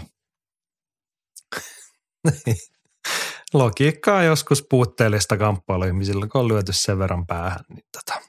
Ei se mitään. Mennään eteenpäin. Joo, Ylilyönti podcast. Kamppailu kansan radio. Ja sitten vielä kiihdytämme loppusuoraan, eli Kamppailukansan radio, postiosio. Täällä on aikalaisia, ei ole paljon, mutta sitäkin painavampaa asiaa. Tämä on tämmöinen lyhyt lopputöräys tähän. Katja toteaa, että viime viikkoisesta juomapelistä puuttui parran rahina. En tiedä kumpi äänitorvi raapii partaansa vaiko molemmat, mutta joka tapauksessa kuuluu parran rahinaa. Tämä on taatusti parran rahinaisin podcast, minkä tiedän, mutta se on vaan sympaattista, ei haittaa.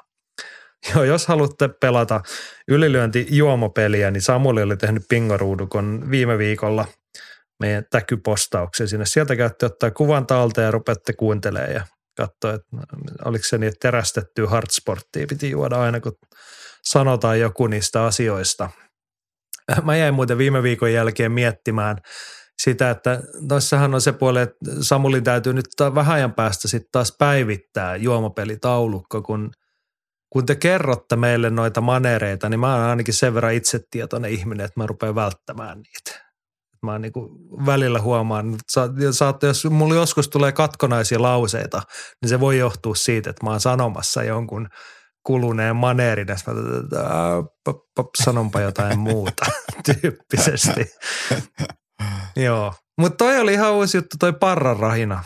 Siis, ja nyt mä oon hyvin itsetietoinen ollut viimeiset tunti 46 minuuttia siitä, että istun käsieni päällä enkä ainakaan raavin, koska mulla on kyllä semmoinen tapa, että se saattaa olla minä, joka tässä mikrofonin ääressä raavin partona. Koskaan tulee edes mieleenkään, että se niin kuin kuuluu. Enkä siis voit se olla sinäkin, mutta et, mä olin just sanonut, että mä en, mä, mä en ole kiinnittänyt huomioon, eli silloin se ihan yhtä hyvin voi olla myös minä.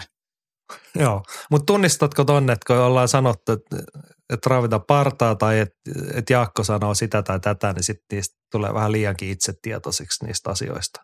Kyllä, joo, totta kai se on näin, että, että kyllä sitä yrittää sitten vältellä semmoista ainakin häiritsevää toistoa, että et, ettei ketään rupea liikaa ärsyttämään, mutta ainahan sille ei voi mitään ja e, eikä sitä kiusallaan tee, mutta mut ihmisiä mekin ollaan kaikki ne virheinemme ja epätäydellisyyteen liittyen, mutta, mutta parempaa kohti. Joo, yritetään parantaa. Mulle ainakin niin kuin urheilussa ja nuorisossa suurin, suurimpia periaatteita, se, että yritetään olla joka viikko pikkasen parempi kuin viime viikolla, niin sitten pitkän päälle siitä tulee jotain hyvää. Mutta jos mekin koitetaan aina olla ihan pikkasen parempia taas loppuviikosta rahisuttaa vähemmän partaa, niin sitten ehkä semmoinen tasapaino ja kehitys säilyy. Pidetään sovittuna. Joo. Lasse Pettinen pyytää ja kysyy tälleen, että top kolme tärkeimmät mediat vapauttelu-uutisten, ottelijoiden ja ottelijoiden tilastojen seuraamiseen. Nyt mä en osaa, että pitääkö tässä tehdä niinku yksi top kolmonen vai kaikista noista top kolme, mutta tota mun on ainakin vaikea tehdä vaikka top kolme vapauttelu-uutisten seura. kun Sitä pyrkii niinku välttämään. Tarpeellisen näkee niinku pyytämättäkin ihan vaan somea selaamalla. Joo, mä, vaan? Mutta onko sulla ja- top kolme vapaattelu-uutislähteitä? tietenkin se on Twitter, mitä tulee seurattua kamppailusivu, tai siis jotain kamppailutoimittajia, nyrkkeilytoimittajia. Ja yleensä niitä näkee, vaikka ei niitä sille aktiivisesti seuraiskaan. Mutta toi, mitä sä sanoit, että et, että yrittää vähän vältellä, niin mehän puhuttiin tästä ihan muutama viikko sitten, että mä ainakin yritän olla katsomatta ja seuraamatta muu, jenkkiläisten toimittajien vaikka podcasteja tai ennakoita, jotta mä mädännytä mun aivoja heidän mielipiteillään ja toista heidän lauseitaan, että, että se pysyisi silleen on meidänlaisena se sisältö. Niin vähän sama näissä uutisissakin, että, että läheskään kaikki nettisivut ei tarjoa pelkästään uutisia, vaan ne tarjoaa myös tämmöistä näkökulmaa ja mielipidettä, että et, et sitten niihin auttamatta vahingossakin jo altistuu.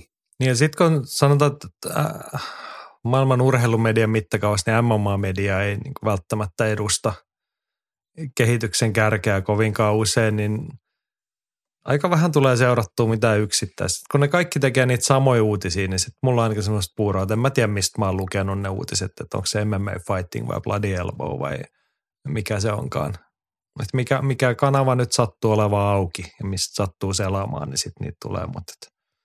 Joo, mutta tota ehkä enemmänkin... tulee käytettyä, mutta sitten si, onhan toi tapologihan on meille tosi tärkeä.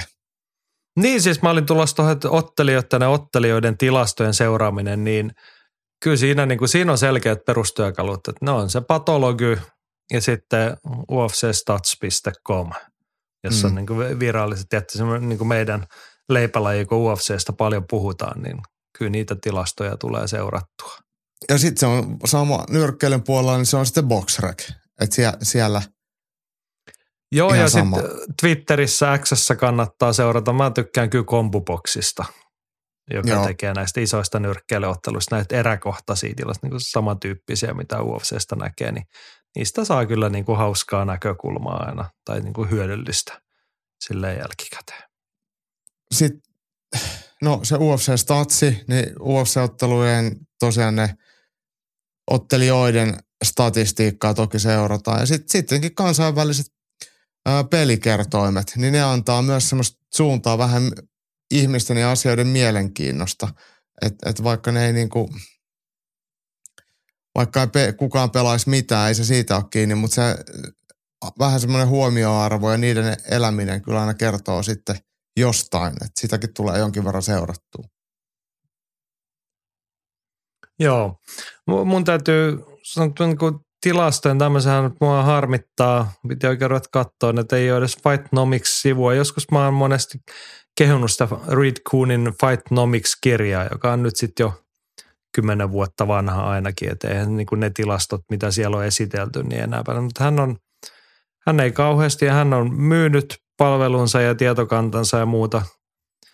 En tiedä minkä verran hän tekee. Sitten, siis hän tekee ESPNlle hommia – käytännössä, Joo. mutta sitten niinku ESPN jutuissa varmaan sitten sitä numerodataa ja lähetyksissä tarjolla, mutta se oli joskus todella hyvä työkalu, kun hän, hän teki tota, noin aktiivisesti somenen muille. Hänellähän oli tämä Uber Tale of the Tape, joka oli niin kuin parannettu versio UFCn Tale of the Tapeista, jossa oli näitä samantyyppisiä tilastoja, mitä UFC Stats nykyään tarjoaa. Mutta perottelu siitä, niin kuin hän aina ennakkoon teki niistä isoista matseista.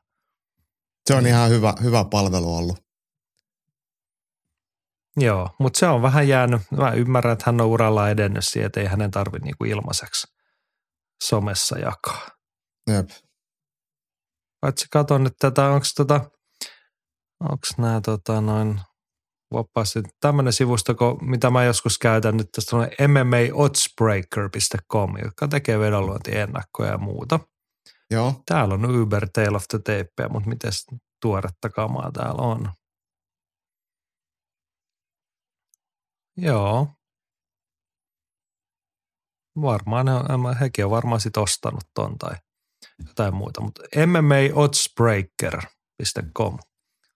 Heillä on kaiken näköistä sisältöä jos niin kuin tämän tyyppi, eikä tarkoita, että tarvii niin vetoa lyödä, mutta ot, otteluennakoita.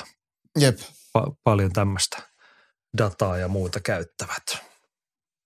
Joo, ei siitä nyt ihan top kolmosta tullut, mutta tuommoinen pieni katsaus siihen, millaisin työkaluin tässä kukakin tykkää hommia tehdä. Onko sun lisättävää vielä? No mun mielestä se, että ei kannata ostaa kaikkien muiden mielipiteitä. Että, että luet mieluummin niin uutiset, tilastot ja, ja luot oman kuin sen, että kopioit jonkun toisen. Et, et se, siitä se on hirveän paljon toi kansainvälinen vapaattelumediakin, että se on semmoista samanlaista toistoa. Ja sitten mä itse sanon senkin, että, että toinen, mikä mua vähän ehkä ärsyttää, on semmoinen, tämä ei nyt niin liity noihin listoihin, mutta se, mikä mua häiritsee, on – että asiantuntijat, jotka ei ole asiantuntijoita, niin ne esiintyy asiantuntijoina ja irrottaa hidastuksista, otteluista jotain semmoisia asioita, mitkä, mitkä voidaan hidastuksesta irrottaa ja niille, niille voidaan luoda joku merkitys, mikä ei sitten todell, todennäköisesti ole edes tarkoitu, tai tahallinen tai tarkoituksenmukainen tai olennainen, mutta voidaan Okei, esiintyä vähän niin kuin itseämme viisa, viisaampana. Onko sinulla jotain konkreettisia esimerkkejä, nimiä tai muuta, ketkä tekee, mitä kannattaisi varoa, koska näitähän nyt sitten riittää?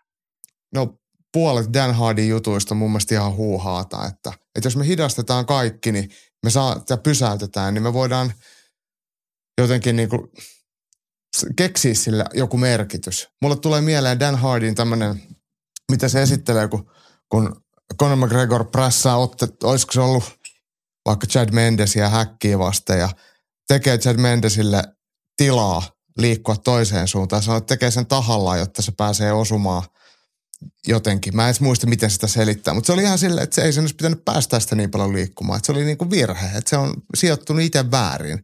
Ja sitten se esitetäänkin, että tämä onkin tarkoituksenmukainen tilanne. Tämä nyt oli vähän huonosti selitetty, mutta, joo, mutta, joo. mutta, mutta kaikkea tällaista niin kuin, mua, mua nyppii se, että sit niin kuin hienostellaan jollain yksityiskohdilla, mitkä ei välttämättä ole ihan sitä, millä ne näyttää. Tai sitten ne on just sitä, millä ne näyttää, mutta on vähemmän merkityksellisiä.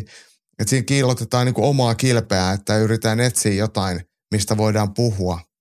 Mutta mut toki se on huomio taloudessa, niin tällaista se on. Niin, korkean profiilin toimittajasta Luke Thomashan tekee tota No, no hän on täysin, hän, täysin sitä. Niin, ja sitten hän, hänellä on vielä melko kärkästyltä niin kuin semmoinen oikonen tyyli sanoa, että näin tämä asia on. Mm. Että kattokaa nyt, kun setä kertoo. Jep. Niin sitä on joskus vähän vaikea jaksaa. Mulle ei riitä niin kuin kompetenssista aina arvioida, että onko toi nyt oikeassa vai väärässä ton kanssa. Mä en jaksa, jaksa kuunnella ja katsella niitä hidastettuja videoita. Mutta, tota. Joo. Joo, mutta muodostakaa omat näkemyksenne ja löytäkää omat tapanne. Se on ehkä se paras kokonaisuus. Mutta sitten puhutaan ihan oikeasti niin kovista numeroista, eikö vaan? Joo. Hanna Seijimiltä tärkeä. Hän linkkasi meille, taisi olla Maikkari uutinen, jonka otsikko kuuluu Suomalaistähden salitulokset vetävät hiljaiseksi. Ja sitten kysymys sulle, että koska Martti Puumalainen siirtyy Sensei Dalpagan oppeihin ja menee pieksemään kaikki raskassalaiset UFC. Kovia tuloksia perkele ja jerkkua löytyy. Joo, nyt unohdin kirjata talteen. Oli siis Maikkarilla ihmeteltiin Martti Puumalaisen salituloksia. Penkki oli 170, onko se sitten maastaveto 260, kuulostaako se loogiselta? Niin, varmaan jotain sitä luokkaa ja kyykky oli jotain 220 korvi. Mä en muista niitä ulkoa, mutta ihan no, kunniallisia tuloksia. Noin. Niin, ei ihan saman verran kuin Jaakko Dalpakalla, mutta tota, eikö sulla ole penkki 190 kuitenkin? On siis, mutta mut monethan käyttää jotain tota, tällaisia kaikki penkkipaitoja tai on nostovöitä ja näitä, niin mä käytän trukki. niin.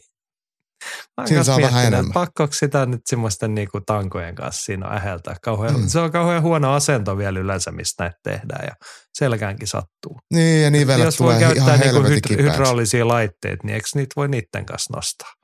Niin, ja sitten jos mä tarvitsen jotain semmoista 200 kilon siirtää, niin mä soitan puumalaisen maralle, tuu jeesaa. niin, että mulla olisi tässä 200 kiloa tangossa, että mä en saa sitä tosta liikkeelle, että voitko tulla Mara nostaa? Niin. Joo, mutta siis oikein onhan noin niinku melko väkeviä tuloksia. Toki kun herra on 130 kilonen, niin silloin sitä rautaa liikkuu ja sitä pitääkin liikkua, kun sä yrität sitten kilpailutilanne se, että sä yrität kammeta toista 130 kilosta katolle ja siitä käsivoimin niin, tai vähän jaloilla jeesaten, niin kyllä sitä järkkuu pitää löytyäkin. Näin se on, näin se on. Ja Mut kyllä sitä niin, löytyy. Hei, te oot, niin, mutta tehän olette Maran kanssa tekemisissä ja tuttuja nyt nykyisellään, niin minkäs verran olette puhunut tuosta tulevasta UF-seurasta? Kyllähän Maralla on kaikki paukut ja intressit judossa. Et, et, et se on varmaan sitten niinku, sitten kun judoura loppuu, niin sitten se loppuu ja sitten miettii jotain muuta. Mutta se on mun mielestä ihan oikea asenne, että, että olympialaiset on ensi vuonna ja ei kannata miettiä, mitä, mitä sen jälkeen, muuta kuin seuraavia olympialaisia kenties, mutta, mutta, mutta silleen, että, että vapaattelun aika tulee sitten, kun se tulee, jos se tulee. Niin. Mekin ollaan joskus tuohon sorttu ja kysytty muiden lajien urheilta, että miten sitä vapaattelu, mutta musta se on, että mä oon miettiä, että se on jotenkin vähän epäreilu lähestystapa. Ja mä ymmärrän, että vaikka Jimi tai muut ihmiset, että voi olla, että sä oot vapaattelufani, sä seuraat sitä ja sä ajattelet sen näkökulmasta kaikkea, mutta että tossakin on kuitenkin huippuurheilija, joka niin kuin pistää oikeasti koko elämänsä peliin sen takia, että mä haluan olla maailman paras judoka tyyppisesti. Että ensi vuonna olympialaiset mä haluan sinne, mä haluan menestyä siellä. Niin sitten jengi kiinnostaa, että no eikö sä vois ryhtyä UFC-ottelijaksi? Niin. Mutta mut siis mun mielestä on oikeasti silti ihan ok kysyä. Et se on vähän sama, kun sä kysyt joltain romurallikuskilta, että milloin sä meet formuloihin, koska se on se, mi, mi, mitä seurataan. Tai rallin MM-sarjaa niin tyyli, tyylillisesti. Se on se, mikä on kuitenkin se mainosarvoltaan ja tämmöisellä niin kuin penkkiurheilijoiden kannalta se kaikista isoin juttu. Ja, ja siis mähän ky, kysyisin ihan jokaiselta kamppailijalta, vaikka se olisi miakkaille, että milloin se lähtee UFC, niin on ihan silleen, että saadaan puhetta ilman, että se tarkoittaa mitään loukkaavaa. Ja ollaan me kysytty Petra Ollilta ja kaikilta, että, että, että sehän on tavallaan niin kuin meidän, meidän juttu kysyä. Ja mä tiedän, että, että meidän puolelta, kun me kysytään, niin se ei kyllä varmasti puumalaista loukkaa, eikä se loukkaa ketään muutakaan. Jos vaikka Amin Asikaiselle soittaa, että pitäisikö lähteä UFC, niin mä luulen, että Amin olisi vaan innoissaan, että, että vitsi, pitäisikö lähteä kokeilemaan. ei me nyt kuitenkaan Aminiin ruveta sinne enää. No ei, mutta tämä nyt oli vaan tämmöinen niin kuin Amin voisi tulla kyllä valmentaa niitä suomalaisia vapaattelijoita, että ne pärjäisi sitten siinä nyrkkihippasilla. Joo, make it happen. Mutta hei, Jimillä oli muutakin tärkeää. Tois nimittäin sana-assosiaation aika. No niin. Oot sä val- valmis? Olen. Hommahan toimii niin, että mulla on täällä lista. Minä kerron sanan, sinä vastaat ja mä voin sitten kommentoida perään, jos mulla on jotain sanottavaa. Ensimmäinen termi on mielikuvaharjoittelu. Haaveilu. Okei, Tä, tässä mennä vähän, koska toi helposti kuulostaa siltä niin kuin, ei nyt vähättelevältä. Mutta ei, ei, siis se, sä... se, on oikeasti, se ei ole mitään vähättelyä, mutta se on jotenkin silleen, kun haaveilua voi pitää epärealistisena, mutta mut sille, mä, mä katson sitä mielikuvaharjoittelua silleen vähän niin kuin positiivisessa valossa, et, et, koska, koska tot, tai positiivisessa tulokulmassa, että mitä ikinä siellä tapahtuukaan, niin aina siinä päädytään itse voittajaksi. Et vaikka se tilanne olisi kuinka huono, niin sehän päättyy siihen, että sä aina voitat. Niin, niin tietyllä tavalla se on, se on semmoista niinku, ei se nyt ehkä haaveilu on väärä termi, mutta kuitenkin, että et, et, et, et sä näet, näet kuitenkin sen aina positiivisesti. Sä tiedät, että miten, sinne, miten se vaikeakin paikka käännetään hyväksi toki hyvät paikat vielä paremmaksi. Joo. Mun tätä siis ensimmäinen asia, kun mulla tuli tuosta mielikuvaharjoittelusta mielikuvana mieleen, niin kuin jonkun verran lukenut urheiluista, niin se, että mitä se on tarkoittanut, kun mielikuvaharjoittelu joskus ehkä 70-luvulla tuotu Suomeen, niin näitä joukkojen lajeissa, että on pistetty karskeen jääkiekkoille äijiin pukuhuoneen lattialle makaamaan silmät kiinni lattialle ja sitten niillä soitettu jotain huminamusaa ja puhuttu lempeästi siihen päälle jotain tämmöisiä juttuja ja saatu keskittymistä. Mulla tulee aina ensimmäisenä se mieleen, mutta nykyaikainen mielikuvaharjoitteluhan on, se on ihan mielekäs tai niin kuin tärkeä harjoittelun muoto niille, ketkä sitä osaa hyödyntää. Siis henkiset Hyvä. voimavarat, kyllä niitä kannattaa käyttää. Niin kannattaa siis, perehtyä, sanotaan näin. Ja ihan tämmöiset yksinkertaiset asiat, kun kun tuosta äkkiä tuosta mun haaveilusta saa semmoisen niin negatiivissa tai ylenkatsovan fiiliksen, mutta mut itse asiassa mähän käytän mielikuvaharjoittelua itse ihan niin oikeastaan kaikkeen. Ja siksi mä ehkä puhunkin si, siitä haaveiluna, koska mä omassa pienessä päässäni käyn kaikenlaisia elämäntilanteita, valintoja, kysymyksiä, vastauksia niin uudelleen ja uudelleen läpi. ja mietin niihin, että miten mä toimisin tai mitä mä sanon. Ja se on, että kun tämä tulee eteen, niin mitä tapahtuu. Ja, ja se on niin kuin todella arkista.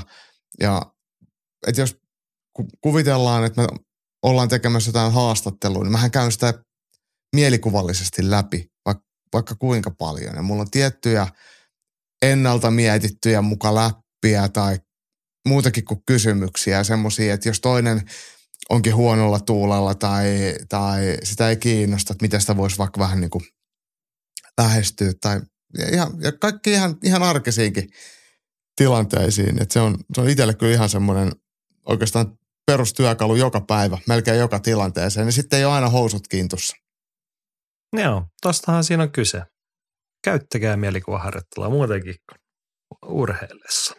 Joo, mutta mennään eteenpäin. Seuraavana mä, mä sanon, Jimil... hei, mä, mä sanon vielä, mm-hmm. tämä jäi tuosta äsken, että, että monet semmoiset, mitä mä itse mielikuvaharjoittelussa tai mielikuvissani käyn läpi, ne on asioita, mitä ei koskaan edes tapahdu. Että mulla on tavallaan semmoinen kuin ehkä reservipankki siellä, että mitä jos käykin tällaista, että yhtäkkiä tuolta tippuu kivi tai jotain, että, sit, et, et, kun ne on kertaalleen jos, jossain tilanteessa prosessoinut, niin ehkä sitten, jos salama lyö, niin tietää mitä tekee. Niitä todennäköisesti ei tiedä, mutta tota, no, mutta näin on niin syvästi inhimillistä. Joo, joo, ja siis onhan toi niin kuin johonkin ehkä vähän arkisempiin tilanteisiin ja skenaroihin, ja toi on tosi hyvä työkalu. Mutta mm. sitten toi on syvästi inhimillistä, että sä mietit se hyvin todennäköisiäkin tapahtumakulkuja. Jep. Joo, mutta mennään eteenpäin. Seuraavana on Darse. Anakondan vastakohta. Onko se vastakohta? No, se ote kääntyy toiselle puolelle. Okei, okay, mutta mä mietin, että tulee kun Anacondassa se ote on niinku kainalon puolella, niin Darsassa sitten se kiristysote on kaulan puolella. Että se on niinku sa- kädet, lukitseva käsi vähän niinku vaihtaa, tai lukitseva käsi vaihtuu, mutta se ote okay. ei vaihdu. No niin, mulla tulee aina näistä Darsesta ja Anacondasta, että kun mä en oikein niin kuin ymmärrä, että mitä siinä niin kuin reaaliajassa tapahtuu. Että mm. pysyn, niin kuin, mistä se nyt pitikään laittaa se, mitä se nyt tekeekään tyyppisesti. Mutta joo, hyvä. Se on Anacondan vastakohta. Sovitaan niin. Joku voi olla eri mieltä sitten, jos haluatte, niin ottaa ensi jaksossa sille. Seuraavana yoga. Se on kidutusta. No onko? Miksi? On. Onko sun vaikea olla paikalla? No ainakin sellaisissa asennoissa, mihin joogas pitää mennä. Mutta siis joogassahan on tosi paljon eri leveleitä. Et sitä on niinku semmoista, sun pitäisi koettaa, että on mamma-joogaa tai vanhusjoogaa. Että ei se niin, nyt heti tarvitse olla semmoista akrobatiatason joogaa. Tai sitten semmoista hot joogaa, missä voisi vaan maata paikallaan jossain saunanlauteella, ehkä sellaista. No onko siinä, siis onko hot joogassa se idea, että saa maata saunanlauteella, sitten on vaan kuuma? ei siis, ei, hot yoga tehdään siis jossain lämp, lämpimässä huoneessa silleen, että se on, ei se oikeasti ole mikään sauna. Mutta silleen, että kun sulla on paljon lämpöisempi, niin varmaan lihakset on elastisempia ja, ja se voi olla ehkä sitä kautta sitten helpompaa. Mutta mä en tiedä, mä en ole koskaan käynyt, mutta näin mä oletan. Joo, ei mulla olekaan hirveästi sanottavaa aikana. Ehkä nyt ei tarvitse katteettomia ennakkoluuloja tässä sitten jakaa. Niin mennään eteenpäin. Asia, josta tiedämme. Brock Lesnar – Brock Lesnar, Lesnarista mulle tulee aina mieleen se joku UFCn ää, ennakkomateriaali, missä Lesnar ja seurue on johonkin niitylle kukkulan päälle nostattanut tuommoisen piknikpöydän, juo kaljaa ja ampuu sitten jollain konetuliaseella rottiin. Se on mun mielestä aika, aika Brock Lesnaria. niin. Mulla tulee jostain syystä ensimmäisenä mieleen steroidit ja sitten toisena tulee mieleen Enter Sandman – Siis vaikka en yhtään pidä Brock Lesnarista, niin sain olla paikalla UFC 200 missä hän oli sitten pääottelussa ja tuli Enter Sandmanin tahti sisään, niin olihan se nyt melko amerikkalainen ja hieno urheilukulttuurihetki siinä kohtaa, että ihmiset ottivat hänet omakseen. Mullehän on ollut aina aika kaukainen ja etäinen, että mä en ole koskaan oikein saanut, saanut siitä kiinni.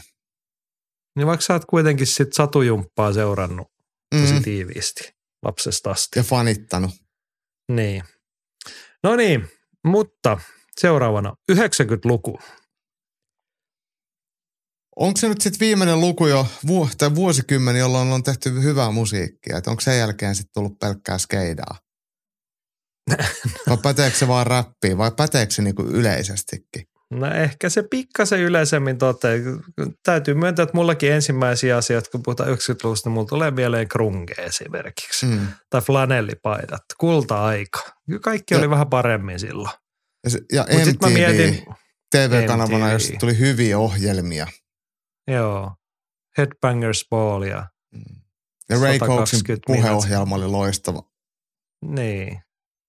Ennen kaikkea oli paljon. Mä mietin, että tota, onko tämä nyt semmoista niinku kohtuutonta glorif, tai niinku semmoista, no en mä tiedä mitä. Mutta 90-luvulla ka- kaikki oli jotenkin hyvin. Tai liittyykö se siihen, että kun oltiin niinku nuoria ja vapaita elämä oli helppoa, niin tuntuu, että kaikki oli vähän paremmin silloin. Semmoinen ihan inhimillinen ihmiselämään liittyvä tota, piirre. Tuohon musiikkiinhan on muuten, se on ihan tutkittu asia, että kaikkien ihmisten mielestä parasta musiikkia tehtiin silloin, mikä on ollut heidän niin kuin kasvunsa kannalta niin kuin olennainen elämänvaihe. Ja sitten se musiikkimaku suurimmalla ihmisillä jämähtää siihen.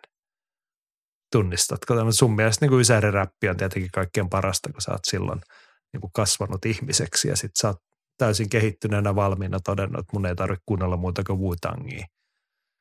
Kuuntelin muuten aamulla tuossa, kun oli salilla, niin Wu-Tangia. niin, mä arvasin, että sä oot kuunnellut Wu-Tangia. Mä oon niin kehittynyt ihminen, että mä löydän vielä 2000-luvultakin hyvää musiikkia, mutta se ehkä liittyy siihen, että mulla on noita äänilevyjä tuolla joku tuhat, niin tota, tulee niin kuin, haettu. Mutta kyllä 90-luku oli hienoa aikaa. 90-luku oli todella hienoa aikaa ja to, toki sieltä mulla on vielä jotain muistikuviikin. Että et ihan rehellisesti sanottuna 80-luku, kun on ollut sille aika nuori vielä silloin, niin, niin se ei ole lähellekään niin selkeitä ja selkeitä muistikuvia. Sitten no joo, ala-asteen ikään ja näin, mutta, mutta kuitenkin, että Ysäriltä muistaa sitten jo aika selkeästi, on isoja kokonaisuuksia, merkittäviä tapahtumia. Mitä tuosta sanoit tuosta musiikkimaun kehittymisestä, niin valtaosa musiikista ja ainakin itselläni liittyy joihinkin tapahtumiin ja tilanteisiin ja tunteisiin, mistä pitää, niin sitten tuossa kasvujäässä aikuistumisen kynnyksellä, mikä vieläkin toki jatkuu, niin, niin varmaan tapahtuu kaikenlaista, mihin sitten musiikki sitoutuu ja se tuo sitten mieleen muistoja tai tila, tilanteita ja onnistumisia ja epäonnistumisia. Et kun nykyisin millään ei ole niin paljon väliä, niin sitten se musiikki menee äkkiä siitä ohi. Niin, siis mä mietin, että tota, toi mitä äsken sanoisit, että se on tutkittu asia, niin se liittyy siihen, että musiikki mer- menettää useimpien ihmisten elämässä merkitystään varmaan. Onko nykyään edes, kun nuoret on Spotify-sukupolveja ja muuta, niin, ja TikTok, niin siis musiikkiakin kuunnellaan TikTokista varmaan enemmän, niin onko sillä enää samalla, mutta ainakin se niin kuin menettää sen merkityksensä silleen keskimäärin. Että mä vaan ehkä, minä ja jotkut muut silleen poikkeus, että mulle musiikki on tosi merkityksellistä edelleen päivästä toiseen. Ja niin kuin tietyt levyt liittyy tosi tiukasti sellaisiin elämänvaiheisiin, joita ei voi olla muistamatta, vaikka ei niin kuin välittäisikään kaikkea muistaa, niin, niin kuin mm. joku, joku, se on niin kuin mulle semmoisia trikkereitä, että mä ja. kuulen kuin tietyn biisin, niin sitten tulee niin kuin aika vahvoja tunnetiloja kyllä. Ihan niin kuin vielä lähivuosiltakin. Joo, no niin, menipäs diipiksi.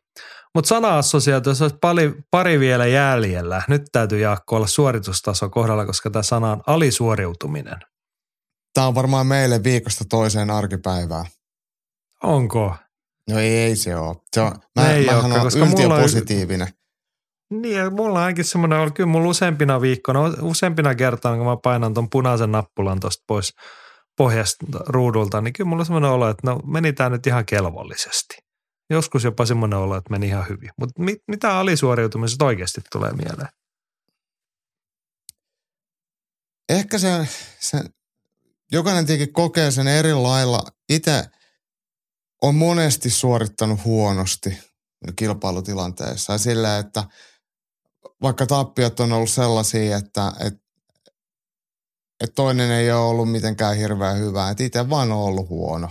Et, ja yleensä se ei ole johtunut sitä, jos vaikka harjoitella huonosti, vaan sille, että päivän, siinä päivänä ei vaan saanut parempaa aikaiseksi. Se on usein se alisuoriutumisen tunne on isompi kuin vaikka hävien tunne. Että ne ei välttämättä niin kuin, no usein ne liitetään myös samaan tilanteeseen, mutta silti, että että se alisuorittaminen, niin se on tosi inhottava fiilis. Se on tosi inhimillinen fiilis, mutta, mutta se on jotenkin, se harmittaa sikana. Ja sitten kun sitä on vaikea oikeuttaa, että miksi näin käy, niin, niin, niin tota.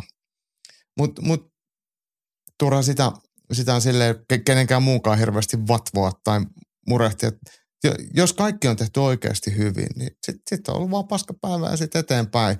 Harvoin se niinku surkuttelulla mikään sitten kuitenkaan paranee. Toki mm. ihan asiallista analyysit kannattaa tehdä, että jos lopputulos on jotain muuta kuin toivottu, että mistä se johtuu. Että ei nyt ihan pelkästään aina, aina huonon päivän olla se syy.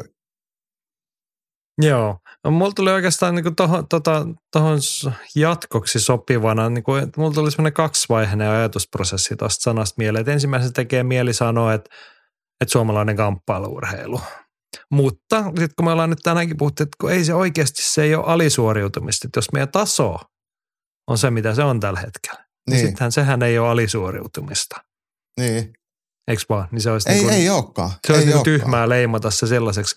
Niin, niin sitten mulla tuli siitä mieleen niin kuin semmoinen niin kuin isompi tai pidempiaikaisempi ajatus, kun itse mua ärsyttää ja inhottaa, kun käytetään urheilussa sanaa suorittaminen. Ja mä tiedän, että mä käytän sitä itsekin, koska se kuuluu sanoa niin kuin käyttökelpoinen sana silleen, mutta että kun urheilussa ei saisi olla kyse suorittamisesta, ymmärrätkö silleen niin kuin, silleen niin kuin se on suorittamista, että sä oot liukuhihnalla ja sitten sä asennat siihen koneeseen sen osan 6000 kertaa työvuoroaikana. Se on suorittamista. Urheilussa pitäisi olla kyse jostain performatiivisesta, jostain niin kuin enemmän elämisestä. Saksa yhtään tästä kiinni, mitä mä yritän huonosti nyt muotoilla tätä asiaa? mä varmaan ymmärrän, mitä sä tarkoitat ja mä ajattelen itse aika paljon niin kuin ihan, ihan toi, toiseen suuntaan, että, että mitä matalammaksi sen henkisen riman siitä, niin kuin, että saa laskettu, että, että niin sitä todennäköisemmin se sun keskiarvo suoritus on aika hyvä. Että, että se on sulla ihan niin kuin puistokävely. Joo, siis mä ymmärrän, et, siis et, nämä ei ole, et, nämähän ei ole toisensa poissulkevia niin. asioita, mutta että jos urheilu on niin kuin keskiarvosuorituksen toistamista ja niin kuin vähän mekanistista. Mä, mä inhoan semmoista mekanismista, mekanistista ihmiskuvaa. Niin sitähän se tarkoittaa, että sulla sä menet sinne suorittaa ja sit jos ei se niin kuin ne olosuhteet ei toteudu ja sun ennakointi ei toteudu, niin sit sulla ei ole mitään muuta jäljellä. Sä pystyt suorittamaan sitä ja sitten käy niin kuin suomalaisilla Gates Warriorsissa. Että suoritetaan jotain, joku toinen muu. Kun musta se niin kuin hyvä urheilusuoritus niin kuin vertautuu enemmän vaikka niin kuin näyttelijän työhön tai sen, niin kuin taiteeseen. Siis esittävää taidetta urheilukin on. Ymmär, niin kuin se palautuu siihen hetkessä elämiseen, olemiseen, luomiseen silleen niissä olosuhteissa. Mutta urheilussa se vaikeus on se, että se ei ole liukuhihna useimmissa lajeissa, vaan se on todella monien muuttujien nopeasti muuttuva ympäristö. Sä et kaikkea pysty ennakoimaan, sä et pysty suorittamaan sitä. Sun pitää pystyä elämään siinä hetkessä. Tätä mä yritän nyt tavoitella, enkä osaa vieläkään sanoa sitä kovin hyvin. Se oikeastaan, kun sanot, että sitä pitää elää ja näin, niin oikeastaan se, se ei ole mitään muuta, kun se on, se on ihan sitä samaa kuin kaikki muukin jotenkin, että et, et sitten kun sulla on li, riittävä rutiini ja, ja se on sulle niinku tuttu juttu, niin se, ei, se on paljon, mutta se on samaan aikaan sulle ei mitään. Että se on, niinku, se on niin simppeli perustekemistä, että kun häkiovi kolahtaa selän takana, niin sä kyllä tiedät, mitä siellä tehdään. Kyllä, kyllä. Siis et se ei, tätä se mä tarkoitan mitään, sillä, mitään, että nämä... Mitään niin kuin jumalallista. Et, et, et, ei, eikä et, tässä ole siitä kyse. Noin molemmat elää rinnakkain. Mm. Ja sitten tässähän siis puhutaan niin kuin hienoimmillaan sit puhutaan flow-tilasta tai siitä zoneista, mihin niin kuin urheilija tai esiintyvä taiteilija, paljon sä tiedät, mistä puhutaan. Semmoinen niin kuin tiedostamaton tila, että joku tekee niin hienosti asioita, että sitä ei välttämättä, säkin oot luultavasti joskus urheilijana kokenut, sä oot vetänyt niin hemmetin hienosti ja sit sä et pysty jälkikäteen sanomaan, että mitä oikein tapahtuu. Eikö vaan? Tai tiedät, mistä on kyse vähintään. Joo, tie, tie, kyllä mä tiedän, mistä on niin, kyse. Niin siinähän ei ole kyse suorittamisesta, vaan siinä pelkästään. Mutta kaikki flow ja sellaisen tapaiset asiat, niin ne palautuu aina osaamiseen. Et jos ei sulla ole sitä työkalupakkia tai sulla on työkalupakissa pelkkä vasara, niin sitten sillä voi tehdä vaan vasaramaisia asioita. Mm. Sitten kun sun työkalupakissa on se taitopankki, sä pystyt kaikenlaista tekemään, niin sitten sä pystyt myös elämään siinä hetkessä. Ja se on se urheilun upeus. Ja sen takia mä inhoan suorittamista. Että sitten kun ollaan niinku rajallisia, liian rajallisia, niin sitten me vaan suoritetaan. Me ei päästä siihen hetkeen kiinni, me ei pystytä niinku reagoimaan niissä hetkissä, mitä se urheilun vaade asettaa meidän eteemme. Mutta kyllä suorittaminen on, suorittaminen on sit, sit, mä näen sen myös sit siinä, että, että vaikka kaikki menee ihan päin persettä, niin sä pystyt silti suorittamaan. Että sä et tarvii mitään flow että sä et tarvii mitään. Että vaikka kaikki Ei, on ihan, ihan viturallaan, niin, niin sulla pysyy se vasara kädessä loppuun asti. Että et, et jotenkin, niin kun, kun mä en ajattele mitään täydellisiä tilanteita ja maailmanmestaruuksien voittamista, vaan sitä, että mahdollisimman usein pystytään mahdollisimman tai voittavaan suoritukseen. Ja ne voittavat suoritukset ei läheskään aina ole hyviä. Ne voi olla vaikka alisuorituksia. Niin, niin, niin se on oikeastaan, niin kuin, mikä kilpaurheilussa on ainoa, mikä ratkaisee. Ja sitten niin kuin, se vie sitä eteenpäin. Joo, mutta mehän ei siis olla eri mieltä nyt ei tästä asiasta. Ei. Me vaan katsotaan sitä eri suunnasta, sitä asiaa. Ehkä painotetaan. Siis, joo, mä ehkä näin, kun mua kiinnostaa niin kuin, kun itse en ole huippuurheilija koskaan ollut, niin mua kiinnostaa on se sitten urheilu tai muut elämänalat, niin semmoinen huippusuorittamisen tai huipputekemisen, saavuttamisen, osaamisen ää, niin kuin anatomia tai mistä siinä on kyse, mistä on kyse, niin se ei vaan se, sitten kun me oikeasti mennään huipulla, on se urheilu tai muu, niin ei se perussuorittaminen ei vaan riitä. Mm. Että se on perussuorittamista ja se riittää monessa tapauksessa. Se riittää yllättävän pitkälle ja se on arvokas asia. Mutta sitten se oikeasti kiinnostava sektori on se, että ne yksilöt, ketkä pystyy niinku löytämään sen niinku nousemaan sieltä kuolevaisten massasta. Mä väitän tuohon, siis en väitä, mutta lisää se, että, että, että sun oman perussuorittamisen pitäisi olla se voittava suorittaminen ja se pitäisi olla parempi kuin Totta muiden. kai. Et siihen siis, niin perustuu. Joo, joo. Niin kuin... Siis kahdeksan kertaa kymmenestä, vaikka mm. se on just noin. Mutta sitten kun mennään siihen sun, sun uran tai sun kilpailemisen niihin huippuhetkiin, niin sitten se on vähän turhauttavaa, että jos se niinku, sulle ei muuta, sit pitäisi niinku, on se sitten all in ottelemista tai on se sun elämässä on se flow tai mikä se onkaan. Niin se on se, se, on se mikä niinku inhimillisesti mua kiinnostaa. Ihmiset, jotka pystyy ylittämään itseään, löytämään niitä sen alisuoriutumisen vastakohdan. Niin. Ja niillä tehdään niinku isoja asioita, on se ylisuoriutuminen. Ja sitten se on, on tosi tärkeää muista, mitä sanoit, niinku perushomma – on se ei alisuoriutuminen eikä ylisuoriutuminen, vaan se, mitä sä teet niin kuin leipälajina maanantaista perjantaihin mahdollisimman hyvin. Se, se ratkaisee ison kuvan, mutta sitten mua kiinnostaa se, että joskus joku niin kuin nousee siitä omalta että vau, että tuot löytyi tollanenkin. Ne on usein sitten niin päivien ja olosuhteiden ja, ja sen toisen osapuolen, toisen joukkueen tai vaikka juoksukilpailun sään tai yleisön tuoma semmoinen lisä siihen niin normitilanteeseen, että jo, joinain päivinä sitten se vaan se niin kuin nousee korkeammalle kuin toisina. Ja sitä on vähän ehkä mahdoton. Mutta sitten on, niin, mut niin sit on yksilöitä, jotka mut, ei sitä voikka, sitä ei nimenomaan ei voi pakottaa, mutta sitten on yksilöitä, jotka pystyy toistamaan sitä mm. ylisuoriutumista tai sitä flow Niin se, se on, niin kuin, on sillekin joku selitys. Enkä, eikä siihen ole mitään selvää selitystä, mutta en mä tiedä, ehkä meidän pitäisi mennä eteenpäin. Me voitaisiin saada mielenkiintoista kontribuutio, jos jollain muulla on tähän tasan. mitä Jimmy toivoi kuulevansa, kun hän pyysi meitä tekemään sana-assosiaation alisuoriutumisesta. Nyt me ruvettiin puhumaan ihan toisesta päädystä. Mutta tosi kiinnostaa, siis mua kiinnostaa tämä aihe todella paljon. Mutta edelleen sitä mieltä, että niinku suorittaminen urheilussa Mua On parasta. Me, ei, kun mua inhottaa semmoinen mekanistisuus. Mutta sä oot vähän tommonen ihan, miksi et sä oot ryhtynyt insinööriksi, Jaakko? Ja liittyykö se siihen, että sä et osaa lukea? Niin ja kirjoittaa eikä laskea. Niin, no ne on tietty semmoisia pieniä esteitä, mutta tota, kun sä oot kuitenkin, sä oot vähän tommonen insinööriluonne, eikö se ookin? Mä oon, on, on, kyllä.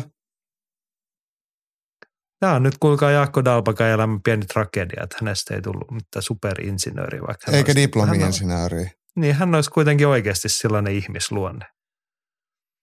No niin, meillä olisi yksi vielä jäljellä Jimin listassa. Tämä onkin kovaa kamaa. Oletko valmis nyt tähän? Olen. Tämä on nimittäin tämän ylilyöntipodcastin niin kuin loppu, niin kuin kliimaksi nyt tähän. Sana-assosiaatio viimeisenä. Sandstorm. Tulee mieleen taannoin jostain somekanavista näkemäni videoklippi. Olisiko se ollut jostain Jefu yliopistopelistä, missä Ville Virtanen oli esiintymässä ja soittamassa tätä hittiä, missä oli varmaan 100 000 ihmistä katsoa peliä ja humppas mukana. Varmaan olet itsekin nähnyt se. Joo. Mikä, mikä Mä olen peli se myös oli? ollut paikalla, en mä muista mikä se oli, mutta mä olen myös ollut Turkuhallis paikalla, kun Ville Virtanen on omiensa hurmassa ollut siellä DJ-pöydän takana luukuttamassa Sandstormia, kun Tepsi pelaa. Ja Wanderlei Silva tulee niin ranteita pyöritelleen Sunstormia kuunnellen. Et kyllähän tässä on paljon erilaisia. Siis hieno Siis- kappalehan se on, eikö se ole? On, ja hieno musiikkivideo. Mm. Eikö se on muuten, se on Juuso Syrjän ohjaama musiikkivideo. Juuso Syrjä, hän on niin kuin melkein tuttu. Hän on Sorjosta ohjannut ja hän on Tilleksen ja niin kaveri. Ja sille, sille, kun mä jotenkin tutustuin Ju- Juusoon sitä kautta joskus. Silloin Ysärillä, kun tämä tuli, niin silloin oli semmoinen firma kuin Elämystaikurit, jotka järkkäsivät näitä kaikenlaisia tapahtumia. Ne on vissi alun perin näitä benchihyppyjä kanssa tuonut, niin, niin, tota, niin, niin, niin mun mielestä oli niiden vene, mikä siinä oli. Ja tässä oli olla niiden autollakin. Okay. ajeltiin, että se oli sitä Ysärin nousuhuuman, vuosituhannen kyllä. nousuhuumaa. Mutta hei, nyt mä mun vastaus tähän niinku sanassa, mikä ensimmäisenä tuli mieleen, että oli, että toi unohtuu. Viime viikolla oli, en muista kuka, mutta jokuhan oli tehnyt nämä niinku kliseisimmät tai ilmeisimmät niinku yleisön huudattajat urheilutapahtumissa, Mm. missä oli Jumpia ja Jump Aroundia ja mitä siellä oli, We Will Joo. Rock Youta. Niin Sandstormhan on, no okei, siinä on se hankala puoli, kun siinä sanoi, mutta se on se niin kuin, no sieltä puuttu kaksi biisiä. Toinen oli Sandstorm, joka soi niin kuin varmaan universaalisti niin kuin enemmän. No ehkä We Will Rock You yltää samalle tasolle. Mutta Sandstorm soi niin kuin lajista toiseen ihan joka puolella. Se on Ja hyvä, kun siinä ei ole sanoja, niin se ei ole silleen niin kulttuurisidonnainen sen takia. On, on, mutta sitten sit siinä on se niin kuin universaalius on nimenomaan siinä rytmissä ja siinä kiihkossa, mikä sieltä tulee. Mutta tiedätkö, mikä toinen puuttuu? En tiedä. White Stripes in Seven Nation Army. Mm. Soi todella usein nykyään. Se on varsinkin, oot- ootko joskus kuullut, kun jalkapallokatsomo hoilaa sitä kitarariffiä? En, en, kun mä en ole koskaan ollut katsoa tota, mitään kansainvälistä tai missään isommassa pelissä. No täytyy toivoa, että kyllä se joskus UFC-tapahtumissakin soi, mutta että ne lädit ei ehkä pysy siinä rytmissä mukaan, mutta että, tota, voit kuvitella, että miltä se kuulostaa, kun ruvetaan oo, oo, oo, oo, oo. Joo, kyllä, kyllä mä, siis vetää sitä. tuttuhan se on tolleen, mutta en, en, en ole fudispelissä kun en ole ollut No niin. Joo. Tiedätkö mitä, Jaakko? Kaksi No. ja puoli tuntia vedelty. Nyt tämä saa riittää. Mehän tähdättiin Mm. puolentoista tuntia ja jälleen Kyllä, kerran kyllä. alisuoritimme, eli ylisuoritimme. Niin, kumpaa tämä nyt on ali- vai ylisuorittamista. Mm. Jos epäonnistutaan tavoitteessa, mutta tarjotaan ylilöntiperheellä tunti ekstra. tehdään sitten loppuviikolla, ei tainnut olla suuri puhe, että tehdään silloin sitten se puolen tunnin jakso. joo, joo. Sitä Eli odotellessa. Älä, älä puhu tollasta, koska sitten se on joku neljä tuntia. no niin, sitä odotellessa suosittelen, että menette YouTubeen katsomaan Ylilöntistudio. Jaakko pisti sinne viikonloppuna nimittäin kovaa kamaa. Pitkä juttusessio Mikko Rujo Rupposen kanssa. Rujon elämänkerta ilmestyy, kun tämän saat kuultavaksi, niin hetkinen, huomenna. Ti- joo, 28. tiistaina päivä 28. päivä. Joo. Kiinnostava kirja. Oh, eri, so, sovitaan näin. Mulla on tuossa käsikirjoituksessa mainintana Karhuherran kulttuurikorina. Mä lupaan kertoa teille summatun näkemykseni Roppe Heleniuksen ja Mikko Rupposen tuoreesta elämänkerrosta. Se ei nyt ehkä valmistunut tähän ja nyt kello on muutenkin liian paljon. Mutta käykää kuuntelemaan siis, musta teillä oli todella hyvä juttu tuokin kaksi vanhaa kumppanusta kasvatusten siinä tota, pöydän edessä. Monenlaisista asioista saitte reilussa tunnissa puhuttua. Ja eikä spoilattu kokonaan kirjaa. Ei, te oikein välttelitte sitä. Mä Joo. oikein odotin, että oltaisiin vähän Rujon kirjassaan tota vapaatteluuraa ja sotajuttuja. Hommatkaa se käsinne, jos jompi kumpi tai molemmat kiinnostaa. Mut tai tosiaan, mies kiinnostaa. No mies, joo, se on ennen kaikkea miehestä. Isolla M-kirjaimella se kirja kertoo. Siitä ehkä lisää tuossa vielä. Meillä on pientä pikkujoulu skaba-arvontaakin tulossa. Meillä on molempaa Roppen kirjaa ja Rujan kirjaa jaetaan jollekin onnelliselle voittajalle. Mutta tota, käykää katsoa Rujan haastis, se on siellä tuore. Sitä on mukavasti jo katsottu ja sitten muutaman viikon takaa on Roppen ja Tuomas Kyrän haastis siellä myös. Ja onhan siellä sitten muun muassa Appa Husseinin haastattelu siellä, eli sitä kannattaa ihan yhtä lailla katsoa. Hieno mies ja suuri soturi hänkin. Ja eiköhän nyt viikonloppu Keitsistä tuu, tulee vielä pari haastista. Niin, I- totta, olitte, Jan, Janne oli paikalla. Mitäs Joo. teillä on? Hei, anna vähän tiiseri, ketä teillä on mikrofoni äärellä siellä tulossa? No meillähän on naiskauneutta ensinnäkin ja sitten tyylikkäästi pukeutuvaa puvussa kävelevää herrasmiestä, joka teki suomalaista vapaatteluhistoriaa. Okei. Okay. No niin. Tämähän oli tota mielenkiintoinen tiiseri. Ei siitä sen enempää. Mm. Mutta tällä viikolla sellaistakin luvalla Ylilöntistudio YouTubesta torstain paikkeilla tulee loppuviikon ylilöntijakso. Siihen asti pitäkää itsestänne ja toisistanne huolta ja yrittäkää voida hyvin.